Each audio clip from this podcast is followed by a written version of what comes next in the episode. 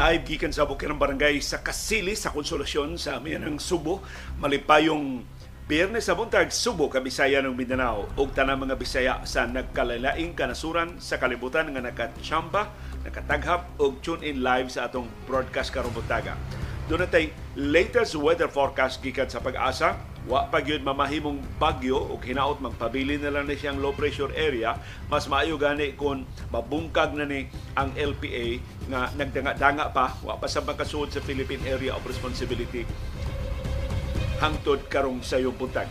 Pero uwanon ang syudad ug probinsya sa Subo labi na ugmang adlaw tungod ining shear line kining parang abot sa amihan na mao ang bugnaw nga hangin gikan sa Siberia o sa easterlies nga mao ang init nga hangin gikan sa Pasifiko. Doon na tay update sa atong kahimtang sa panahon karong buntaga.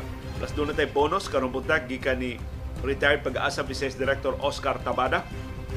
Iyat ang ihatagan og mas pinalotdan nga forecast sa musulod pa nga mga adlaw hangtod sa sunod semana.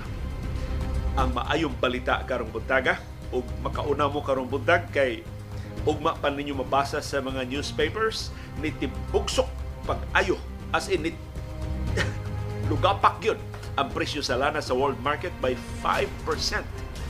Dulan 5 dolyares kada baril ang pag-us-us sa presyo sa lana sa merkado sa kalibutan. Nasa siya ang lowest level in 4 months sa pasukan Hulyo karon tuiga mo ni kinaubsan mo ni kinabaratuhan na presyo sa lana. Ang rason ang pagluya sa kalibutan ng ekonomiya, ang pagluya sa konsumo sa lana. Ato na nisgutan karong butaga. Karong butaga sab gipahibaw sa Land Transportation Franchising and Regulatory Board LTFRB dili nila tukion una ang petisyon sa aumento sa plitihan nga nay 5 pesos nga aumento sa minimum nga plitihan kaya nagsige na mag-us-us ang presyo sa lana. Natun sa LTFRB, ila unang panidaan hangtod Disyembre, hangtod sa sunod buwan, unya pa sila magpahigayog public hearing o desisyon. Aprobahan ba? Ibasura ba? Kining petisyon sa mga transport groups para sa 5 pesos nga aumento sa plitihan.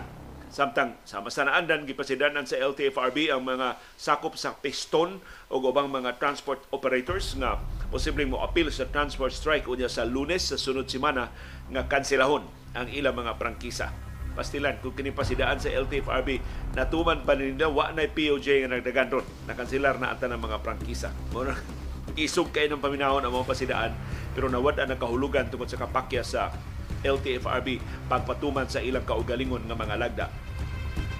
Karong buntaga sab nagpabiling ubos sa atong bag-o mga kaso sa COVID-19 pero ni saka og jutay kung ikumparar sa nangagi nga mga adlaw tukar-tukar man sa ang update sa Department of Health usay naa o sa aywa. So kahapong adlaw duna ug busa duna tay update sa COVID-19 cases karong katapos ang adlaw sa semana. Karong buntaga sab ang update ining kasong posibleng ipasaka ni kanhi Senador Laila de Lima batok ni kanhi Presidente Rodrigo Duterte. Maton ni de Lima, yes, iyan ang gipasaylo si Duterte pero kinan siya mangayo og hustisya para sa maabot pa mga biktima sa mga mahubog sa gahog nga dunay klaro nga desisyon ang mga korte mahimo ra bang gamit-gamiton ang balaod para sa personal nga mga interes mahimo bang i-weaponize ang atong justice system batok sa politikanhon nga mga kaatbang. Karong butaga sab ang plano sa mga dumadapig ni kanhi Presidente Rodrigo Duterte magprotesta sila, magtapok sila, magpunsisok sila sa Quezon City Prosecutor's Office unya sa Disyembre 4 o Disyembre 11 ang mga adlaw na gitakdang mopakita si kanhi Presidente Duterte sa Quezon City Prosecutor's Office aron pagsumiter siyang counter affidavit. Ining kasong grave threat nga gipasaka ni Kongresista Franz Castro batok niya. Pero si Duterte wa papere ni hulga na sab ni Castro iya na sanggi na, ang sense of impunity ini Duterte murag way kinutuban. Murag parang Duterte kubla na gid balaod bahala na ni siya. Di na siya presidente bahalag ni kanaog na siya sa Malacanang magpuot mo nang hulga man lang gihapon ko. Kundi ang depensa ni kanhi presidential spokesperson Harry Roque ining kaso batong ni Duterte nga kung may mahimo og 78 anyos nga kanhi presidente di na na makapatay ni bisan kinsa oy og busa mo kuno na ilang depensa nga way katako si Duterte pagtuman ining iyang hulga. Pusa hulga ra no ni. Wa no na mamiligro si Kongresista Franz Castro sa pinuanga anang depensaha. Og karong buntaga update sa gubat sa Israel og sa Hamas ingon man update sa National Basketball Association kadako aning kawadon sa Golden State Warriors masuspenso og lima kadua si Draymond Green tungod siyang pagtuok sa sentro sa Minnesota Timberwolves ang French nga si Rudy Gobert. Og sa viewers views ang inyong mapuslanon nga mga reaksyon sa mga isyong natuki o wa matuki sa ato mga programa. Sa atong kasayuran kinoy ko yan, doon na tayo update. Eksklusibo ni kasayuran nga ato nakuha gikan sa kasaligan nato mga tinubdan sa Mindanao. Latest atong pagpatay sa Radio Man dito sa Misamis Occidental mura og nagkadako ang kahigayunan panagsungi sa yuta dili ang iyang trabaho sa media mao'y hinungdan. At tangi ang atong kuy-kuy karong buntaga.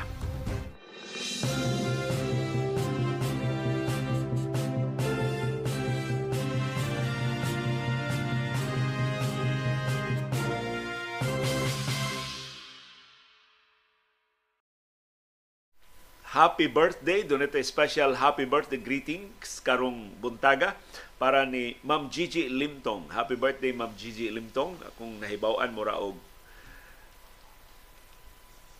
imo birthday karong adlaw busa happy birthday nimo gikan ni Iris gikan ni Sir Manny Limtong gikan sa tibok nimo pamilya labi na sa imo pinangga ang apo nga si Luca happy birthday Lola na si Lola Gigi Limtong nag birthday karong adlaw.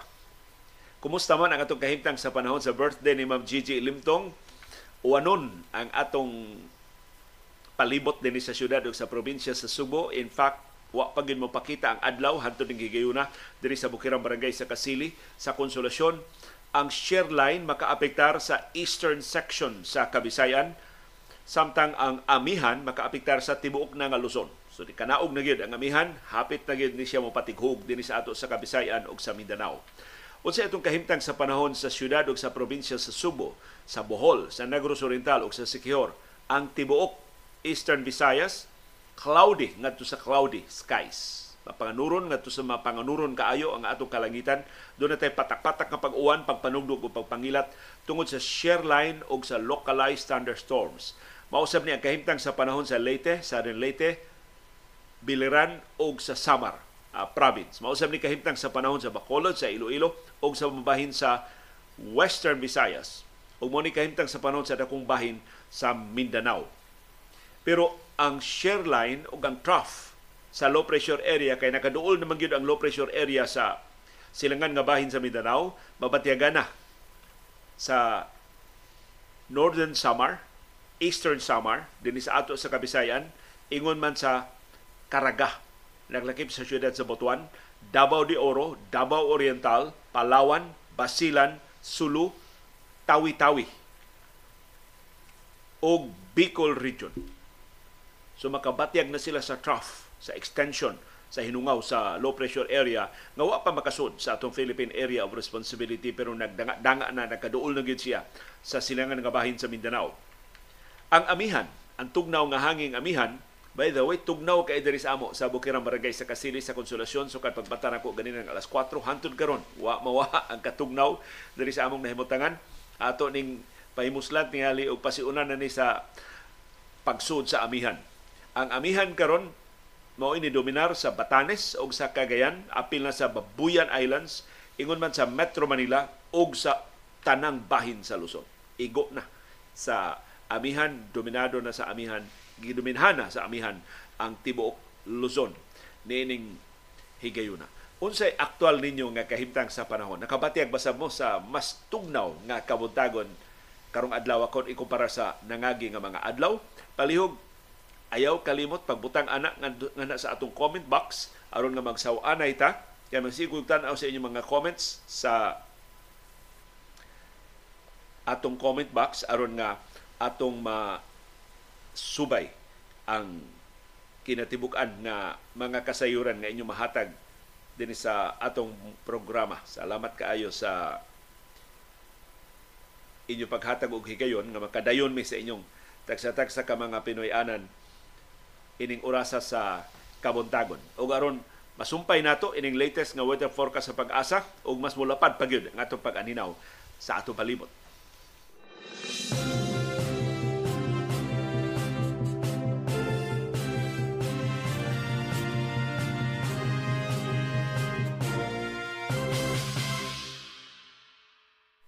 Unsa maning kahimtang sa panahon tungod sa share line. Kay mao man gibasol sa pag-asa atong atong uwan tibok adlaw kagahapon nito ang pagdayo ng gabi.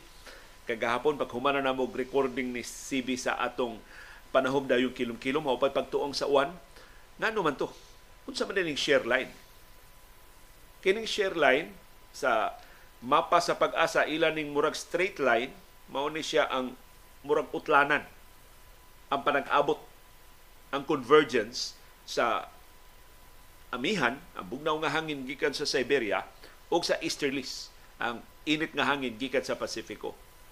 Nya magbugnaw gani ang mag-abot gani ang bugnaw og init nga hangin, mo resulta na og uwan sigon sa pag-asa. So ang shear line magdaog daghang uwan dinis ato karong weekend. Sugod gabi hangtod karong gabi So, November 16 and November 17, balinig 24 oras ang forecast sa pag-asa. Uwanon kaayo ang Leyte, Southern Leyte, Caraga o Davao Region. So karon ang adlaw, kamoy uwanon diha Leyte, Southern Leyte, Caraga o Davao Region. Kamoy maigo sa Easterlis. Uwan tungod sa Easterlis. Sugod karong gabi, hangtod ugma sa gabi sa ato pa November 17 hangtod November 18 apil na ta dinhi sa Subo, Bohol, Negros Oriental ug Siquijor. Ang tibok Central Visayas uwanon. So mas uwanon ta ugma Sabado kaysa atong uwan mapaabot na atong nahiuguman gahapon Huwebes o karong adlaw Biyernes. Doon na gyapon uwan karon pero mas daghan pag yung uwan ugma. Sigon sa pag-asa. Uwanon sa ugma ang Sorsogon, ang ubang bahin sa Eastern Visayas, ang ubang bahin sa Caraga, ang Eastern Samar, ang Northern Samar, Samar, Surigao del Norte na naglakip sa Surigao City, Agusan del Norte ug Dinagat Islands. Inig ka Sabado sa gabi hangtod sa Domingo sa gabi. Nobyembre 18 hangtod Nobyembre 19.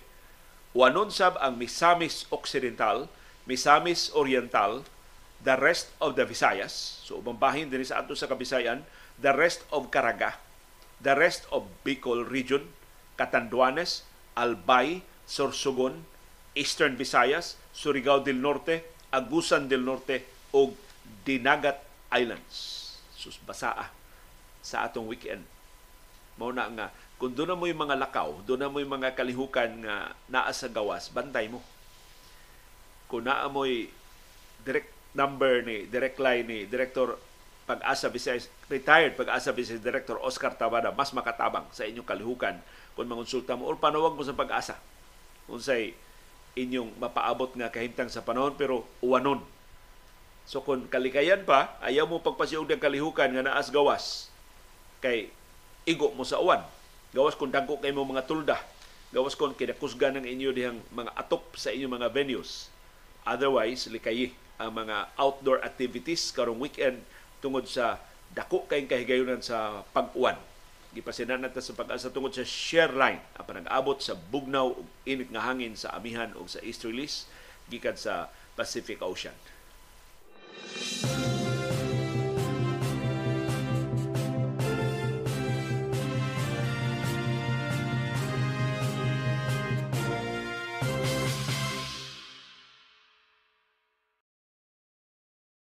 Ug doon na bonus karong weekend gikan ni retired pag-asa Vice Director Oscar Tabada ang iyaning extended nga outlook bana-bana sa kahimtang sa panahon sa musunod nga mga adlaw hangtod sa sunod semana. Sugdan nato ang iyang bana-bana sa kahimtang sa panahon karong adlaw Biyernes, November 17. Mupakita ang adlaw karong taon-taon pero patak-patak ang pag-uwan pagpanugdog mahimo siyang mas lapad inig kagabi ina. Ang atong chance of rain karong adlaw 60%. So menos ang atong kahigayonon sa uwan karong adlaw kung ikumpara sa atong uwan sa kahigayonon sa uwan kagahapon. Ang hangin gikan sa amihanang bahin sa atong nasod 15 to 25 kilometers per hour. Ang atong kadagatan moderate luwas sa gagmayng mga sakyanan sa dagat. Ang atong temperatura 26 to 31 degrees Celsius ang atong heat index perting ubusa 35 degrees Celsius ra. So hopefully dili ta init, dili ta alimuot karong adlaw. Ang kinainitan nato sa atong ang kinatasan sa atong heat index 12 noon to 1 PM karong adlaw. Ugma Sabado, November 18, cloudy with light to moderate to at times moderate and heavy rains. So kusog ng uwan, ugma. Ya doon na say thunderstorms, pagpanugdog o pagpangilat. Ang chance of rain ugma mas dako 80%. Ang hangin gikan sa northeast 15 to 30 kilometers per hour. Ang coastal waters moderate, luwas sa gagmayng mga sakyanan sa dagat. Ang temperatura 25 to 29 degrees Celsius. Mas tugnaw pa gyud ugma. Ang atong heat index pating ubusa 35 degrees Celsius ra. Sugod alas 11 sa buntag. Inig ka Domingo, November 19, cloudy with light to moderate rains and thunderstorms. Mapanganuro na sabtak unya sa Domingo. Ang chance of rain 80%. Pareha sa Sabado. Mas dako ang kahigayonan sa uwan kung dako ang kahigayonan sa uwan sa Domingo. Ang hangin gikan sa amihanang bahin sa Pilipinas 15 to 25 kilometers per hour. Ang atong kadagatan moderate, luwas para sa gagmay mga sakyanan. Ang temperatura, temperatura 26 to 29 degrees Celsius. Ang atong heat index magpabilin lansang sa 35 degrees Celsius between 10 a.m. and 2 p.m. unya sa Domingo.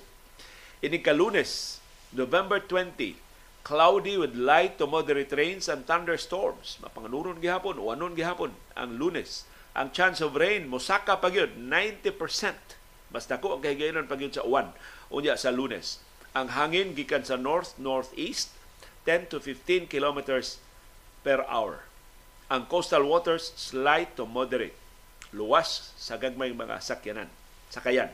Ang temperatura 26 to 30 degrees Celsius. Ang heat index mosaka og jutay 37 degrees Celsius from 12 noon to 2 p.m. Inig ka Martes, November 21. Cloudy with sunny periods with light to moderate rains o thunderstorms inig kahapon o inig kagabi ang chance of rain mo usos jutay from 90% sa Lunes mahimo na lang 80% unya sa Martes. Ang hangin gikan sa amihanan 10 to 15 kilometers per hour. Ang atong kadagatan slight to moderate luwas sa gagmay mga sakayan ang temperatura usaka og jutay 26 to 31 degrees Celsius. Ang heat, heat index 37 degrees Celsius gikan sa 12 noon hangtod 2 p.m. Inig ka Miyerkules, November 22 kang giga ka extended aning forecast ni Director Tabada. Ini ka Miyerkules, November 22, cloudy with sunny periods with light to moderate rains. Ang chance of rain mo us-us ngadto sa 70%. Ang hangin gikan sa north-northeast sa gikusgon nga 19 kon 10 to 15 kilometers per hour. Ang coastal waters light to moderate ang temperatura 26 to 30 degrees Celsius. Ang heat index 37 degrees Celsius sugod alas 12 sa udto hangtod sa alas 2 sa hapon. Mauto ang extended nga weather outlook para sa Cebu City ug sa Cebu Province gikan ni retired pag-asa Vice Director Oscar Tabada. Nga atong pasalamatan sa iyang padayon nga pagtukaw, sa iyang padayon nga pagpasabot sa umaabot nato sa atong kahimtang sa panahon sa umaabot nga mga adlaw.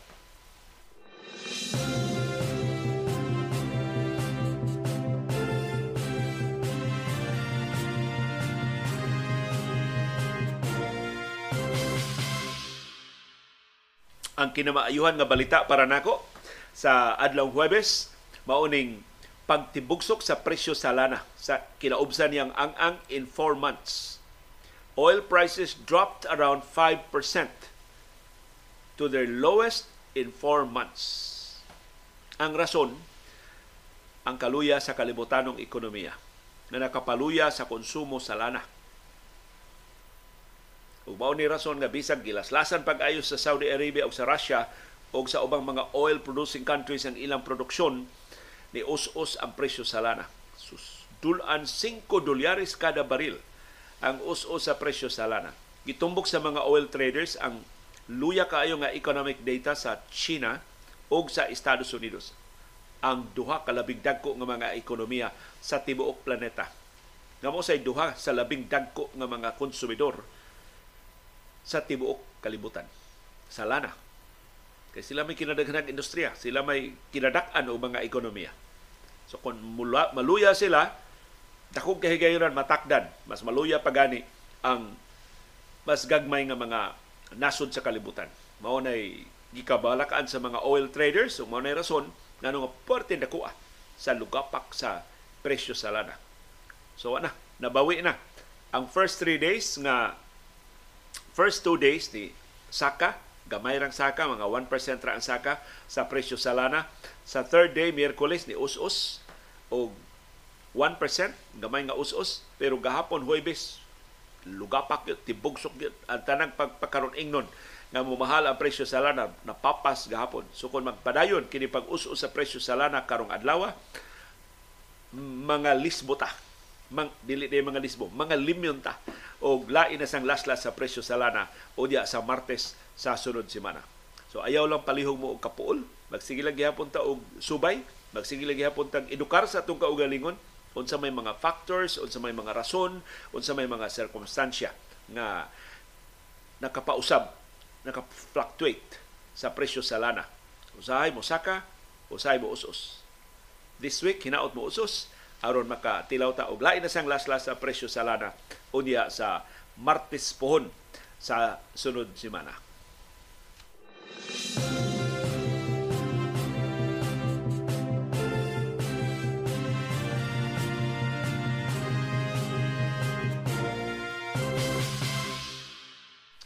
Lain pag yung maayong balita ning higayuna gikan sa Land Transportation Franchising and Regulatory Board why omen, why dugang aumento sa plitihan. Giumentohan na matag piso katong provisional increase nga gipatuman sa LTFRB pipila ka semana ang nilabay pero makalilisang mangud ni ang nag-ung-ung nga petisyon sa mga transport groups kay nangayo og 5 pesos nga aumento sa plitihan. The good news is matud sa National Office sa Land Transportation Franchising and Regulatory Board wa sila kakita og panginahanglan pag aumento sa atong plitihan. Pagpahamtang og dugang aumento sa atong plitihan. Labaw nang wa sila nakita nga sukaranan pag-aprobar ining petisyon sa mga transport groups para sa 5 pesos nga aumento sa minimum nga plitihan. Niingon ang LTFRB, di sila mo patawag o public hearing sa pagkakaron. Labot ining giauhag nga aumento sa plitihan. Matod sa chairman sa LTFRB, bag-o ning nahibalik human pasangili o pangurakot si Chufilo Guadis III ila lang unang i-table ila lang unang pugnan kining petisyon sa 5 pesos nga aumento sa plitihan nga gipasaka sa tutugyod ka mga transport groups at pang buwan sa Augusto. Mato ni Guadis, para nila igo na to ang piso nga pasiunang aumento sa plitihan. Ila pang panidaan ang presyo sa lana. Kaya nagsige og fluctuate ang presyo sa lana kasagaran ni us-us ang presyo sa lana. Waton una nila mo stabilize ang presyo sa lana. Una sila mo pahigayon og public hearing ining petisyon sa aumento sa plitihan. Mato ni Guadis, wa may kapuslanan kung mag-hearing sila ugma. Unya pagkasunod adlaw, muusos ang presyo sa lana. Pagkasunod adlaw, musaka na sab ang presyo sa lana. Pagkasunod adlaw, muusos na sab ang presyo sa lana. So, Di lang una sila mag-public hearing. Ang plano sa LTFRB mo resume ang ilang public hearing sa gisugyot nga aumento sa plitihan unya sa Disyembre. So unya pa sa sunod buwan. O posible doon na sila resolusyon pag-aprobar o pagbasura sa petisyon sa 5 pesos nga aumento sa plitihan unya sa Enero sa bagong tuig 2024. Ang minimum nga plitihan sa traditional jeepneys 13 pesos para sa modern jeepneys, 15 pesos. Apil na ni kadtong provisional increase pasyon ng aumento nga piso nga gihatag sa LTFRB kay, tungod sa pagsigi og sulbong sa presyo sa lana sa nangagi nga mga buwan. Karon nagsige naman sa usos. So mga pasahero na sa imo awhag nga doon na ba sa tay provisional decrease? Mahimo ba papaso lang to natong piso una na provisional increase kay porti naman nakuha sa tibugsok sa presyo sa lana. Pero ang LTFRB wa na. Tagsar kay ning LTFRB mo paus-us sa plitihan. Kay di man sad good organisado ang atong mga pasahero. Amot do na bay lehitimo nga commuters group nga makabarog para sa interes sa mga pasahero. Yung mas daghan ba yung mga commuters din sa Pilipinas? Pero daghan kay ita mga grupos politika, daghan kita mga grupo sa uban nga mga natad, pero ambot nganong nihit kaayo kung doon naman tay mga grupo sa mga pasahero.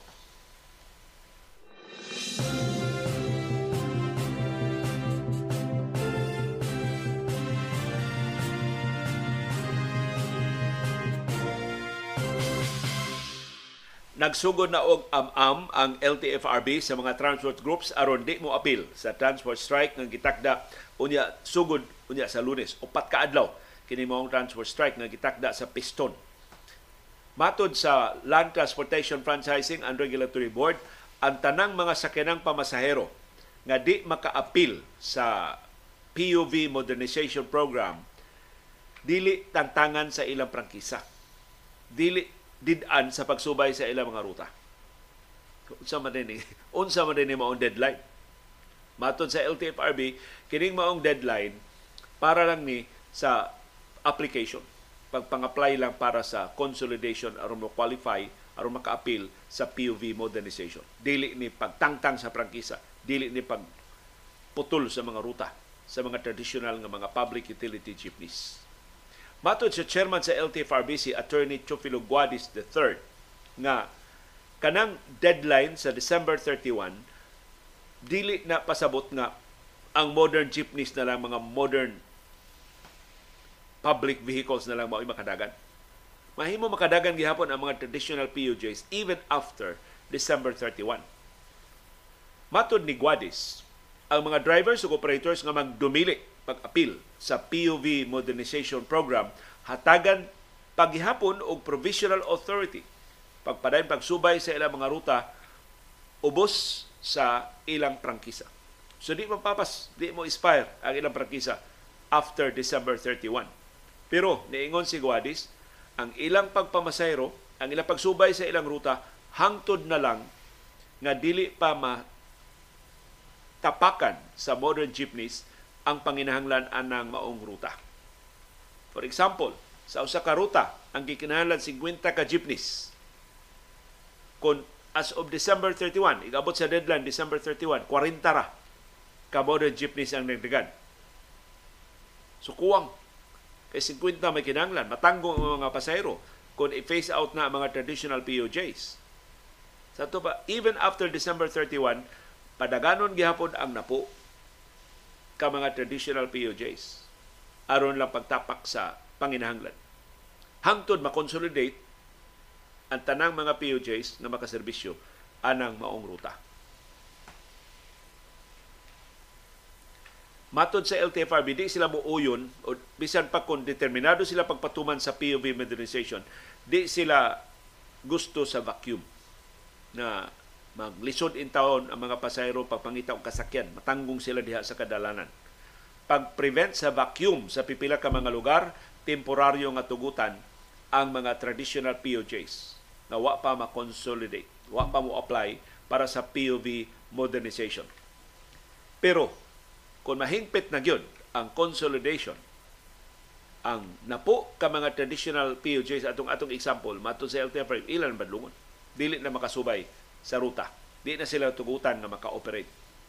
Ni puno ang LTFRB nga kanang December 31 ang gikinahanglan ana substantial compliance lang. Dili pa gyud nga kinamahingpit na gyud ang proseso sa pagpang-apply sa POV modernization.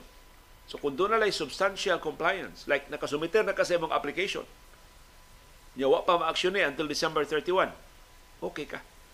Dili ka matangtang sa imong ruta. Makapadayon ka sa imong pagpamasada.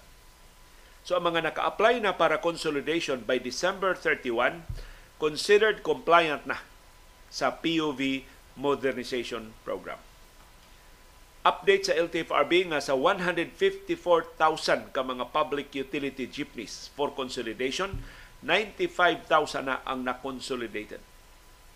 Para sa 19,000 ka mga UV Express units for consolidation, 13,000 na ang consolidated. So mani pasalig sa Land Transportation Franchising and Regulatory Board na mayoriya sa mga jeepneys consolidated na, appeal na sa POV modernization. Pipilan na lang ni ang nagdumili sa pag-appeal sa POV modernization. O appeal ini ang taga-piston.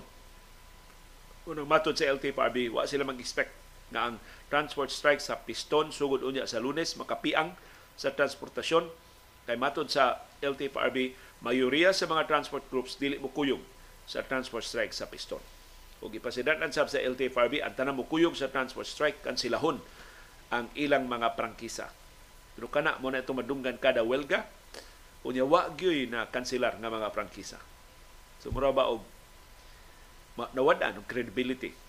Isog kay na mo pasidaan tiyaw na kanselahon ang mga prangkisa pero why nahadlok ana nga mga transport operators kay wa may nakasilar nga mga prangkisa sa nangagi nga mga welga sa transportasyon.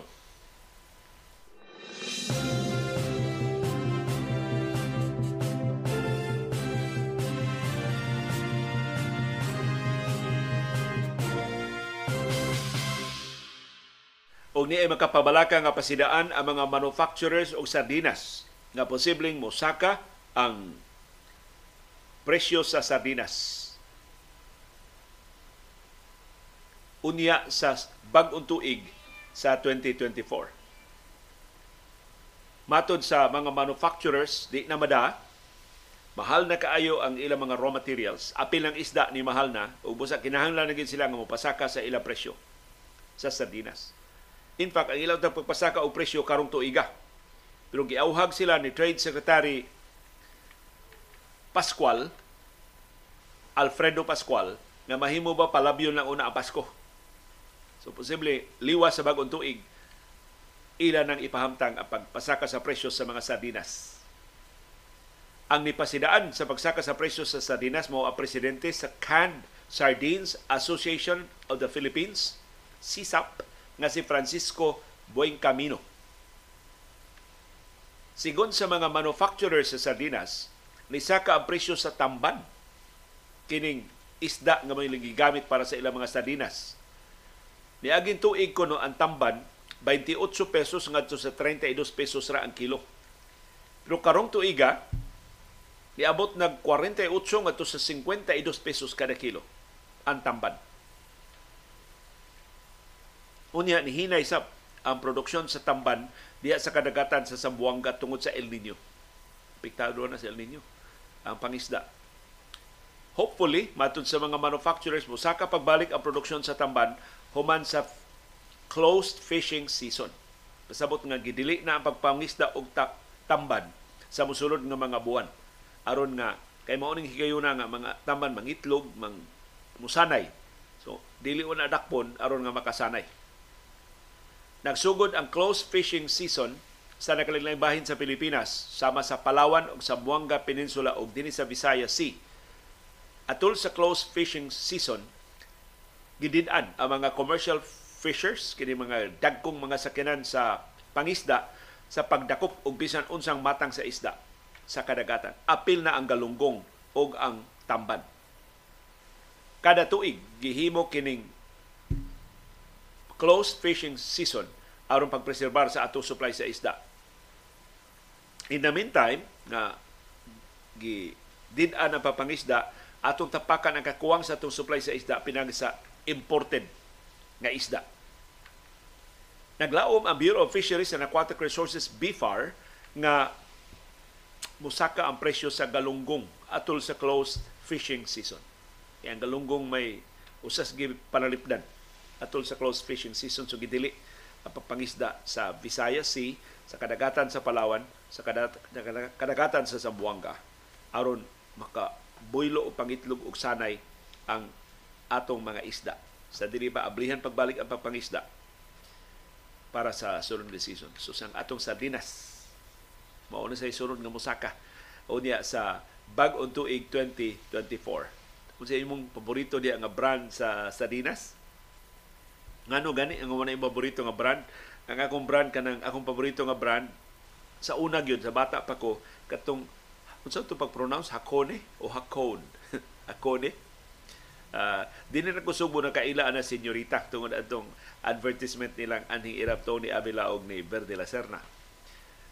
Pero karong bag-o doon na nakasulti na ko ganahan kag daghang isda liyo ka ng 555 daghan ko ng isda ang 555 pero there was a time na tanang brand sa sardinas akong gi gipalit palit ko tanang brand sa sardinas niya ako yung gisuwayan. Ingos Iris oy kan ano sa sardinas kay maabdan ka na sa expiry. Basta mapagarbohon kong report ninyo nga daghan kay go gipalit tanang brand sa sardinas akong gipalit. Og ako nahurot at tanan ako mga pinalit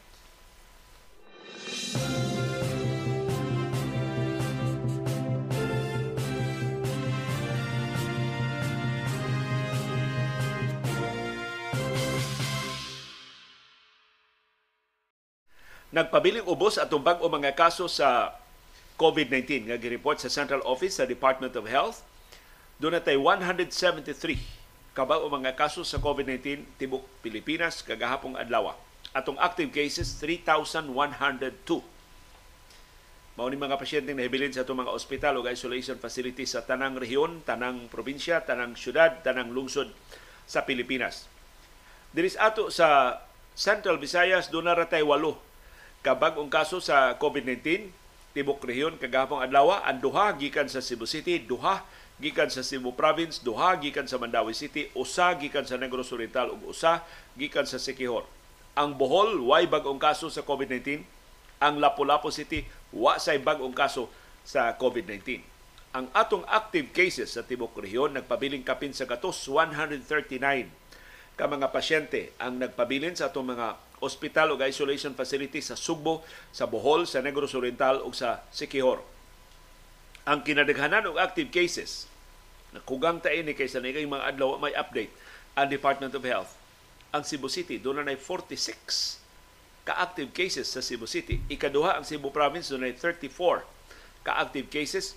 Ikatulo ang Bohol na doon 28 ka-active cases. Ikaupat ang Negros Oriental doon 11 ka-active cases ang ikaunom mao syudad sa Lapu-Lapu nga dunay siyam. Ka-active cases niya. Ang syudad sa Mandawi dunay lima. Na lang. Ka no correction ang Sikihor. Ang Mandawi din dunay unom. Ka active cases ang Sikihor dunay lima. May kinagamyan. Og active cases. Hapit na makalingkawas ang although ni, ni, ni, napunan gahapon og usa ang mga kaso di sa Sikihor So di lang una ta mo kumpiyansa. Kay ako nakitaan ang positivity rate ni abot na sa 6%. So mas paspas na sab ang tinagdanay sa COVID-19 sa nakalilibahin sa Pilipinas. Di lang ta mo kumpiyansa ato ang gihapon na maintain ang ubos nga mga figures inaot dili lang ni sulbong pagbalik para ta mo sulob sa tong face mask sa crowded areas o enclosed areas para ta nga molikay sa wa kinahanglan nga mga tapok-tapok o para tagbadlong may mayan lang nato or na makakita og away.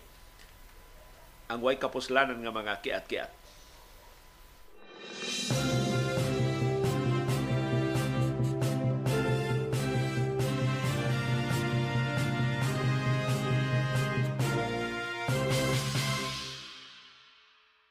og ni ana ang tubag sa TNT TN Trio ngadto ni ngadto sa hagit sa COMELEC nga sa manual recount. So kuhay sa pasangil ni COMELEC Chairman George Garcia nga si retired General Eliseo Rio Jr.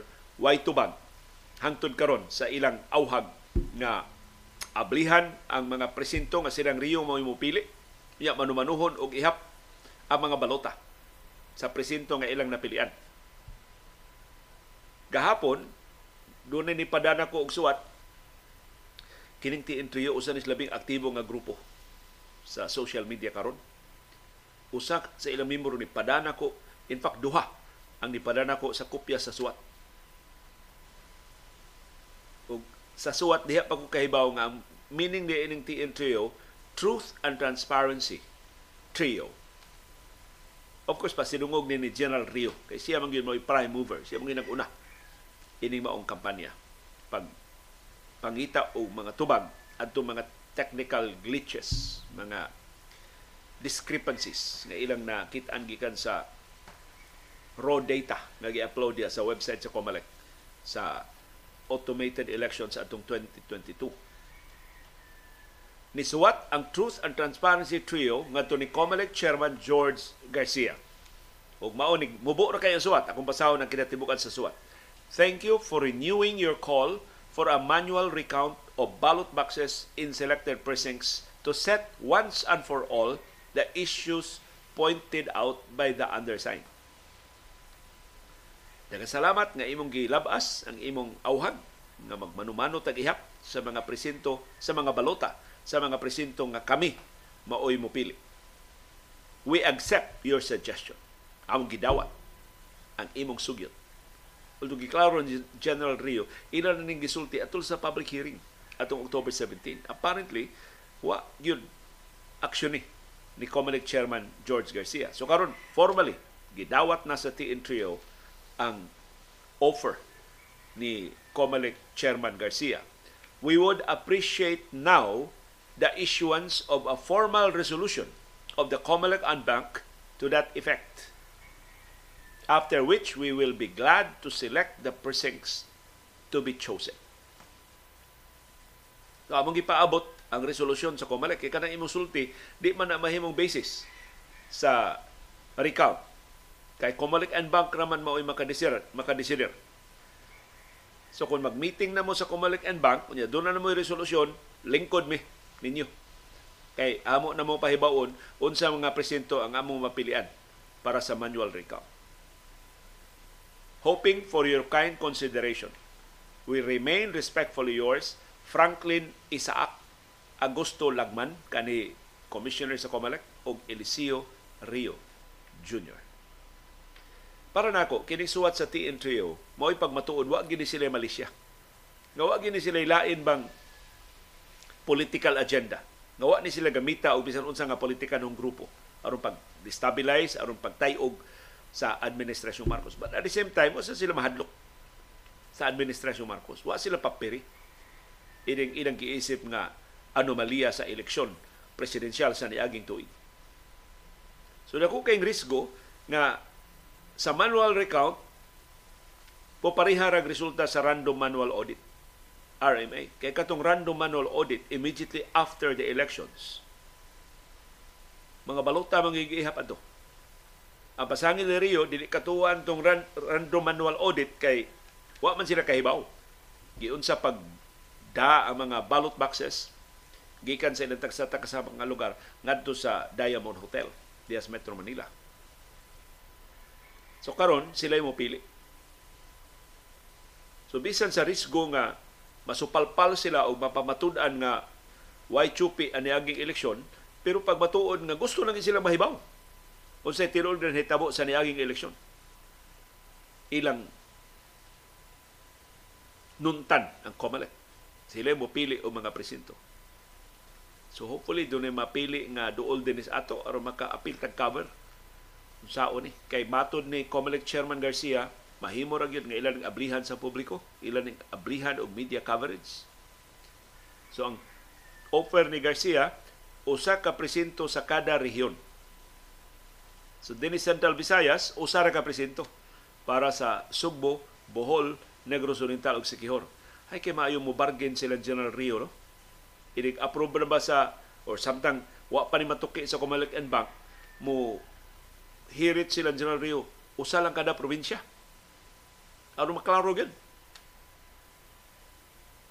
Dako gasto, basta kong trabaho, pero man na mag-manual recount ta.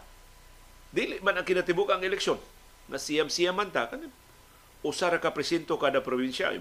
Mahuma na na usa ka adlaw eh. Labing dugay, duha ka adlaw kung doon mga lalis.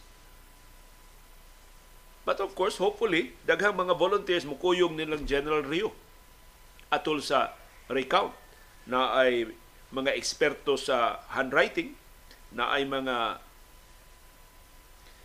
forensic experts para sa mga digital footprints na ma masihag atol sa pag-abli sa mga balota ikumparar sa digital transmission sa mga vote counting machines.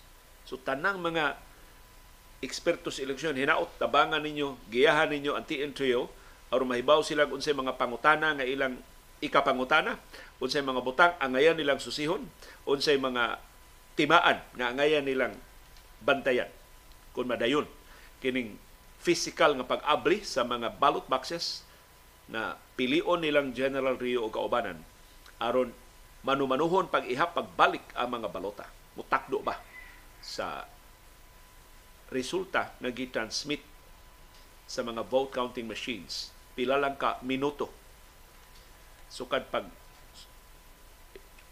sira sa mga presinto adtong Mayo 9 sa niaging tuig. In fact, dunay nakitaan silang General Rio nga dunay mga presinto ni transmit na bisag wa pa mahuman ang eleksyon sa alas 7 sa gabi atong Mayo 9. So seryoso ka ining mga discrepancies na kitaan nilang General Rio ug hantod karon why satisfactory reply o response ang taga Comelec tingali makatabang ni kung manumanuhon sa pag-ihap ka ng mga balota sa mga presinto nga silang General Rio o kaubanan mao mo pili.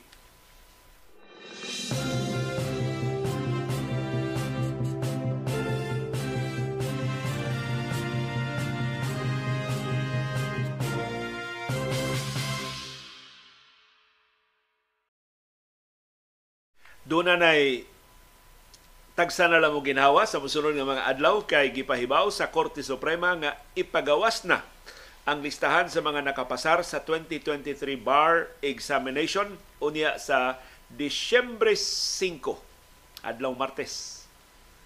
Matod sa Supreme Court, ang listahan sa successful examinees i-release sa hapon sa Martes sa Disyembre 5 anha sa Nataran sa Korte Suprema sa main building sa siyudad sa Manila. Una nang gipahibaw sa Korte Suprema nga ang pagpanumpa sa makapasar nga mga abogado o mga abogada himuo na sa Disyembre 22. So gitakda na before Christmas ang gusto sa Supreme Court before Christmas makapanumpa na ang branyo nga mga abogado o abogada sa Pilipinas aron makuha na yun nila ilang lisensya makasugod na silang practice sa bagong tuig sa 2024. Matod sa Supreme Court, sa tanang mga ni-apply pagkuha sa bar exams, niabot og 96.26% ang naka tiwas sa tuto ka adlaw nga bar examination gihimo atong Setyembre karong tuiga. So doon na intay casualties na kapin 3% sa mga naka ni-apply na, nakasugod ganit niya ang uban, wa makatiwas tungod sa mga kakulian sa panglawas, kakulian sa pamilya, kakulian sa panlapi, ug uban pa na mga sirkumstansya.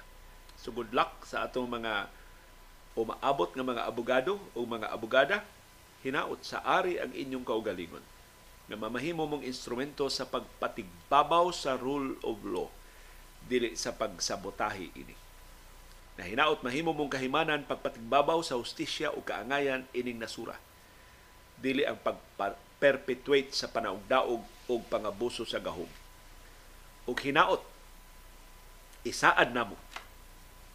Manumpa mo na mo. So, di pa ipagawa sa resulta sa bar examinations nga kung mo pasar mo,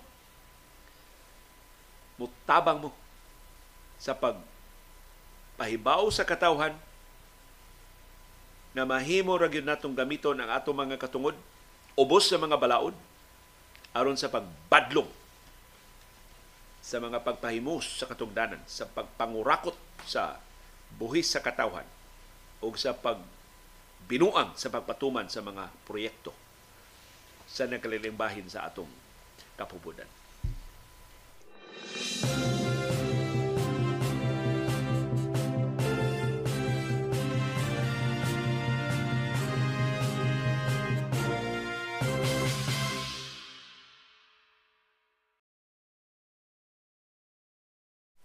Unsay kinakusgan ninyong pamahaw karong uh, buntaga matod ni Live the Philippines nga tuwa sa Canada. Bright jud si General Rio kay gawas nga ECE board top notcher na siya.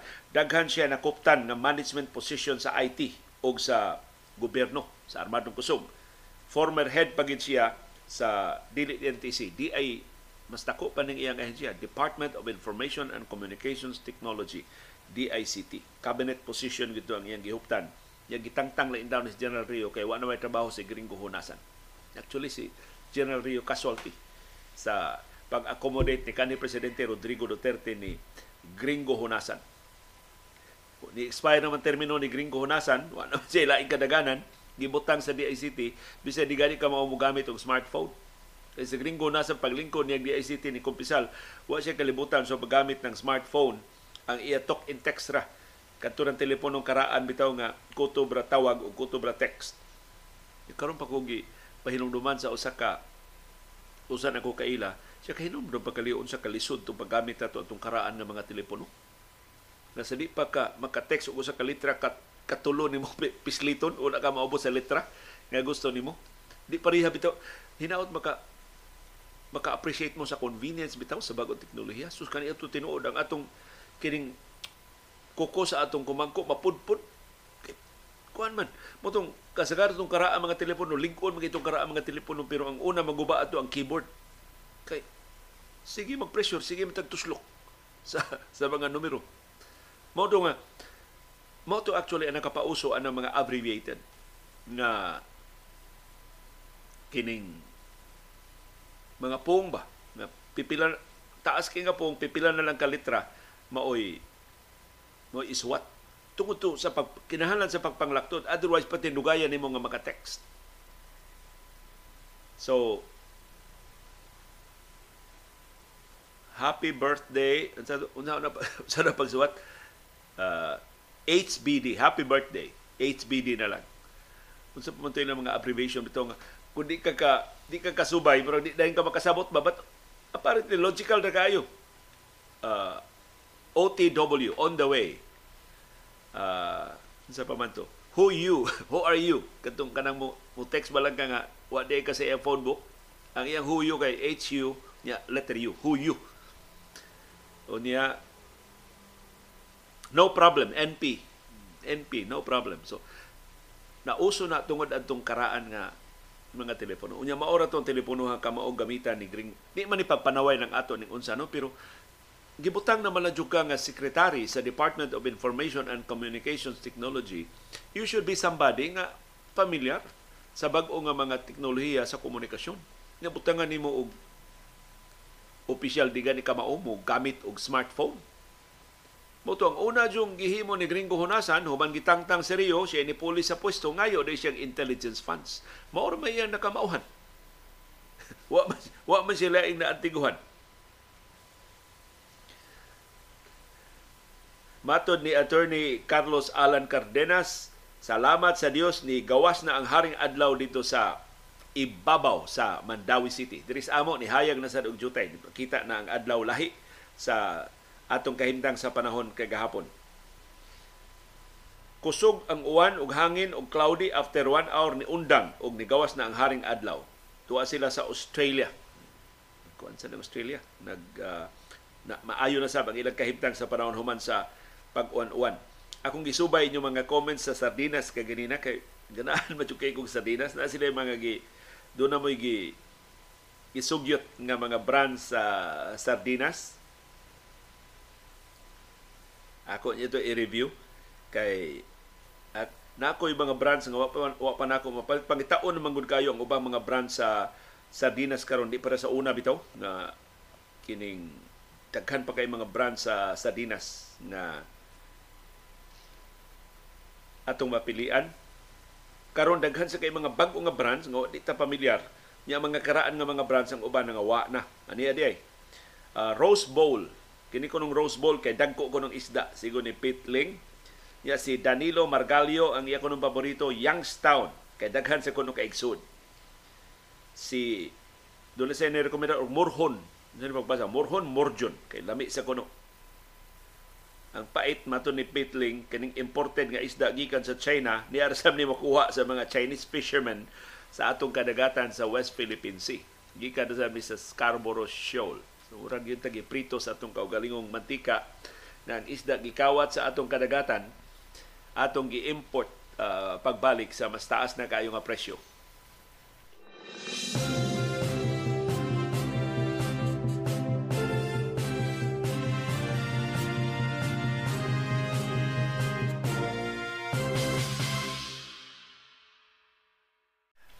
Dunay grupo sa mga bagiitang mga abogado. Gipanguluhan ni retired Supreme Court Senior Associate Justice Antonio Carpio ni og bag-ong petisyon labot sa confidential funds.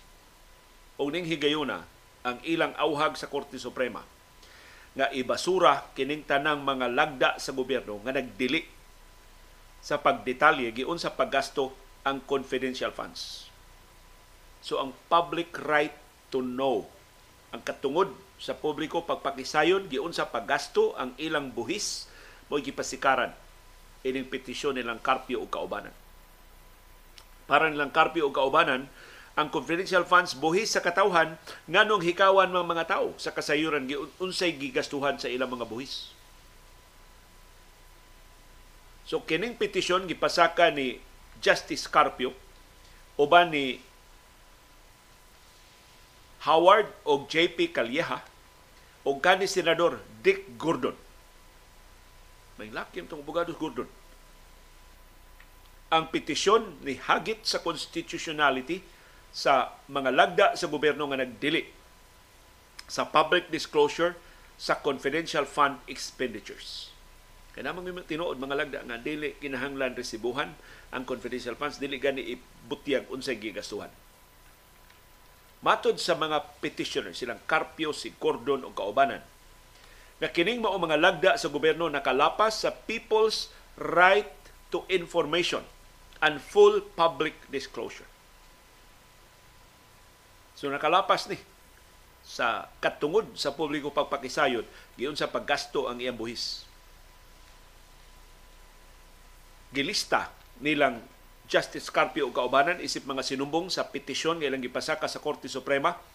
Mao ang Vice Presidente ug Education Secretary nga si Sara Duterte Carpio, Executive Secretary na si Lucas Bersamin, kay di man mahimong ikiha si Presidente Ferdinand Marcos Jr. tungod sa iyang immunity from suit.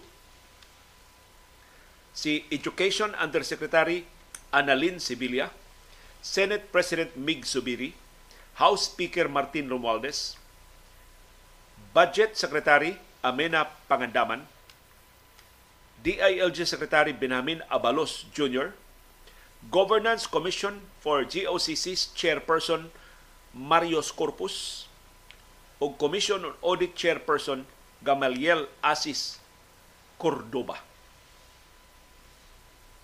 Silang Justice Carpio, kani Senador Gordon o kaubanan ni auhag sa Korte Suprema pagsugo sa mga sinumbong.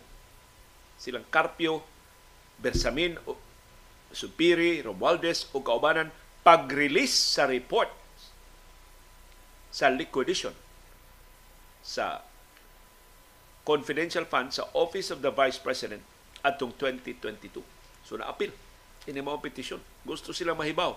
Giyon sa matilong paggasto ni Vice Presidente Sara Duterte Carpio ang iyang 125 million pesos nga confidential funds in 11 days. 11 na kaadlaw. Wa man gina ipagawas ni VP Sara hantod karon. So, hopefully kung ipatigbabaw sa Korte Suprema kining petisyon nilang Carpio o kaubanan, mahibaw na ginato giun sa paggasto ang 125 million pesos atong December 2022. Matod nilang Justice Carpio o kaubanan, gipasaka nila ang petisyon human sila balibari sa ilang mga request for information giun sa paggasto ang confidential funds. So nipadagin silang mga request sa nakalilain nga mga ahensya human sa pila ka adlaw nilang paabot wa gyud sila tubaga. Ug wa sila hatagi silang gipangayo nga kasayuran. So pag matuod ni ngadto sa Korte Suprema nga ilang gi-exhaust ang tanan nga mga alternatibo nga mga remedies wa man sila hatagi sa kasayuran bisan sa ilang pagbarog silang katungod sa pagpakisayon ang Korte Suprema mo ilang gidangpan aron nga pugson ang mga opisyal sa gobyerno pag butyag gatos tinuod nga tag-iyas kwarta nga ilang gigasto. Giunsay-unsay ilang gigastuhan. Unsay ilang gigamitan. At least doon natin garantiya na wa mo simang silang pribado nga mga bulsa ang ato intang buhis nga hinaguan.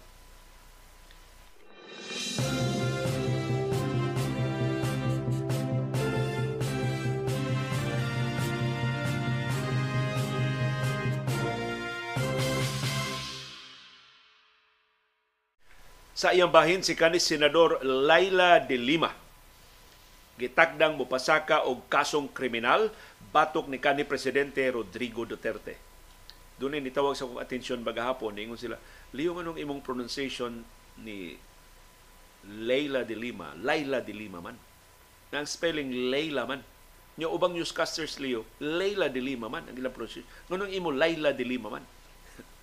ang akong tubag, gikan ni sa authority ang akong pronunciation siya nga. Gikan ni mismo ni kanhi senador Laila de Lima.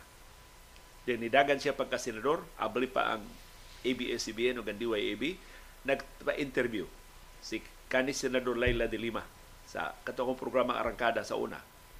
Unya, usually kanang mag-commercial break, di pa ko magsugod og interview, mag kuan ba? Mag-istorya-istorya lang ko na pag familiarize ba lang, usually mangutana jud ko unsa ang pag-pronounce ang imongan Unya kung kamao na ko mo pronounce niya, tagadiin man ng apeliduha, ma'am. Tagadiin man ang apeliduha, sir. aron ba lang mas familiar ka ba? Unya doon na kay ikasulti ba? Ing, so si Laila dili magyud ingon. My name is spelled as Layla, but the pronunciation is Layla. Kinsa bay mulalis? Mulalis pa jud ka ni Layla de Lima. Nga niingon nga iyangan Layla. Bisan ko ng spelling Layla. So, pero pasaligan mo na ako dili ni bugal-bugal ang ako pasaligan mo na ako nga maningkamot jud ko nga sakto nga pronunciation sa ngan. Although gahi magitag dila taka man ta usahay og litok mo nang welcome ka sa ko sa inyo mga koreksyon pero ning higayuna di ko moingon ko ninyo nga kining akong pronunciation nga Laila de Lima gikan ni mismo ni Laila de Lima. Na ang iyang spelling Laila de Lima pero ang actual pronunciation Laila de Lima. Di nato lalisod si Laila de Lima sa pronunciation sa iyangan sa mga di malalis ang iyang katungod pagpasaka o mga kasong kriminal batok ni kanhi presidente Rodrigo Duterte. Matod ni Dilima mao ni paagi pagpangita og hustisya human siya matanggong sud sa dulan sa pito ka tuig nga way klaro mga ebidensya. Batok niya. Niingon si Dilima nga iya karong gituki uban sa iyang mga abogado ang kahigayonon pagpasaka o mga kaso batok ni Duterte. Ang iyang legal team mao karon nag-specify sa mga detalye. Doon ba sila sukaranan o sa balaod nga ilang gamiton pag pasaka mga kasong kriminal batok ni Duterte. Matod ni Delima, seryoso talaga pinag-uusapan namin yon sa legal team. Napakalaking option yan na gagawin namin because a few said it's really about justice. So this is not about you, Senator Laila de Lima. This is about justice ang ustisya. Mo ang ipatigbabaw ini. Di lang para nimo para sa ubang mga tao nga posibleng parihag sitwasyon nimo mabiktima sama nimo sa maabot nga mga higayon. Kailangan mo pa rin na makamit yung ustisya kasi yung iniisip ko nga kung wala akong gagawin what will prevail in the future? Nakumbinsin si Dilima ang iyan ikiha si Duterte kay iyan pamalandong kung siya himuon unsa may makapugong sa maabot ng mga leader pagkupyas gihimo ni Duterte paggamit sa balaod pagpanggukod sa iyang mga kaatma. Mato ni Dilima, gusto niya. She wants to hold Duterte accountable so future leaders will know better than to weaponize the law in going after their critics aron wa nay laing leader nga mga sama ni Duterte paggamit sa sistema sa justisya pag pahilom sa mga sa ila mga kaatbang sa mga nanaway nila. Si Dilima gipriso sa PNP Custodial Center sa Campo Crame sukad Pebrero 2017. So niabot yun og 6 years and 8 months ang iyang imprisonment. So atong atangan ang posible mga kasong kriminal nga ipasaka batok ni Dilima, batok nilang Duterte. Mato ni Dilima, gipasaylo na niya ang tanan, pero ang iyang kasuhan si Duterte o si Aguirre. Si kanhi Presidente Rodrigo Duterte o si kanhi Justice Secretary Vitaliano Aguirre. Kaya silang duha, mato de Lima, mo'y responsable sa pagpanghudlat at mga testigo, paghaylo, pagpangilad at mga testigo aron lang mo testify mo palig-on sa minaumao nga mga kaso na si Dilima nagnegosyong illegal nga druga sud sa New Bilibid Prison. Umayo ang gibuhat ni Dilima. Aron tinuod ma subli sa Korte Suprema makakita og buslot sa atong sistema sa ustisya nga posibleng matapakan, posibleng mapalig-on aron dili na maggamit pag-usap sa umaabot nga mga leader nga mga bagtok og utok dili makatolerate og sukwahi nga mga opinyon.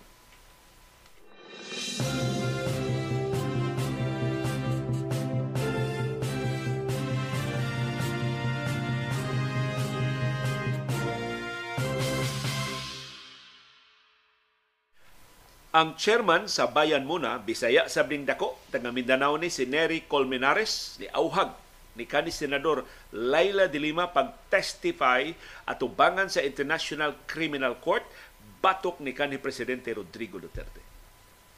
Ingon si Colmenares dako kay ikatabang si de Lima pagpalig-on sa mga kaso batok ni Duterte nga gipasangilag crimes against humanity sa iya pagkamayor sa Davao since 20 sukad 2011 kanusa nahimot ang sakop sa ICC hantod na presidente siya sa 2016 hantod ni gawas ang Pilipinas tungod sa maniubran Duterte gikan sa ICC atong 2019.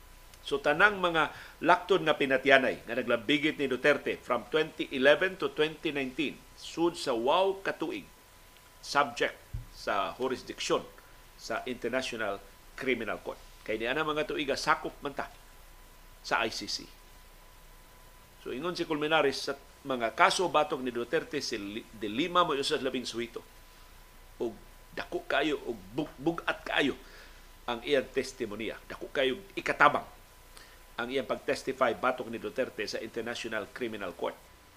Matod ni Colmenares, si De Lima dunay kasayuran mahitungod sa Davao Death Squad. Base siyang investigasyon sa DDS sa siyudad sa Davao. Dili lang isip Justice Secretary atul sa administrasyon ni anhing Presidente Noynoy Aquino, kundi isip chairperson sa Commission on Human Rights atul sa administrasyon ni kanhi Presidente Gloria Macapagal Arroyo. In fact, sa iyang pagka-chairperson sa CHR atul sa Arroyo administration ni adto gyud si Dilima sa Davao. Og sigon nilang Edgar Matobato og ni kanhi police officer Las Cañas diriyot nila Patias Dilima. Itaak pa kunos Dilima atong lugar na nag-atang na sila, patay si Dilima. Kaya di man ko gusto Duterte nga mabutyag. Giyon sila pag-ihaw ang taga Davao. Pinagi sa Davao Death Squad. So ingus kulminaris kadtong tanang kasayuran nga nakuha ni Dilima siyang investigasyon sa Davao Death Squad hangtod na sa iyang pagka-justice secretary panahon ng Noynoy dako ka ito tabang sa International Criminal Court. Si Culminares usa sa mga abogado sa kaso diha sa ICC batok ni Duterte nga gipasaka sa Rise Up for Life. So usa nis mga abogado si Colmenares sa kaso batok ni Duterte nga giimbestigar sa International Criminal Court. Ingon si Colmenares, si Dilima mahimo ganing witness ug mahimo sang complainant. So gawas nga witness siya, mahimo sa siyang complainant. Kay matod ni Colmenares na kanang kaso sa Rise Up for Life nga ilang sangat o gidawat na sa International Criminal Court ni pasangil ni kanhi presidente Rodrigo Duterte di lang sa laktod nga pagpamatay kundi sa ubang inhuman acts. Di tawhanon niyang mga pagpanggukod sa iyang mga kaatbang. In fact matod ni Colmenares nga ang ilang kaso ni hisgot gyud sa kaso ni Dilima. Kining kaso sa Rise Up for Life nilang Colmenares o kaubanan gipasaka nila sa ICC atong 2018 ug usa sa mga kaso nga giimbestigar sa International Criminal Court. Mato ni Colmenares ang persecution ang pagpanggukod ni Duterte ni, ni Dilima na niresulta siya pagkapriso sud sa dulan pito katuig apil sa katuigan nga ubos sa jurisdiksyon sa ICC ang Pilipinas. Kay ni withdraw ang Pilipinas 2019, gipriso si Dilima 2017. So ang iyang kaso maapil sa mga kaso nga nag-ung-ung karon sa International Criminal Court. Ingon si Colmenares kung si Dilima mismo Mupasaka og kaso batok ni Duterte atubangan sa International Criminal Court, mas sayon ang pagkuha siya ng testimonya. Kay complainant naman siya. Ug busa tugutan siya sa ICC pag-testify. Ug dawaton sa ICC ang iyang testimonya sa iyang direkta o personal nga kasinatian sa persecution. Ug di lalim kadtong pagbinastos pakauwaw ni Duterte batok ni Dilima. Sawa pa siya mapriso hangtod nga napriso na siya Giauhag sab ni Colmenares ang International Criminal Court prosecutor sa pag susi sa kahigayunan nga si Dilima makatestify isip witness o complainant sa pending nga mga kaso batok ni Duterte. Gisubli sa pag-auhag ni Colmenares sa Presidente Ferdinand Marcos Jr. sa dili pakisawsaw ining binuang ni Duterte og tugutan na ang prosecutor sa ICC makasud sa Pilipinas aron may mangunay sa pag-imbestigar sa mga testigo ug sa ubang mga biktima sa lakton nga pinatyanay ug ubang bangis nga krimen gipasangil batok ni kanhi presidente Rodrigo Duterte.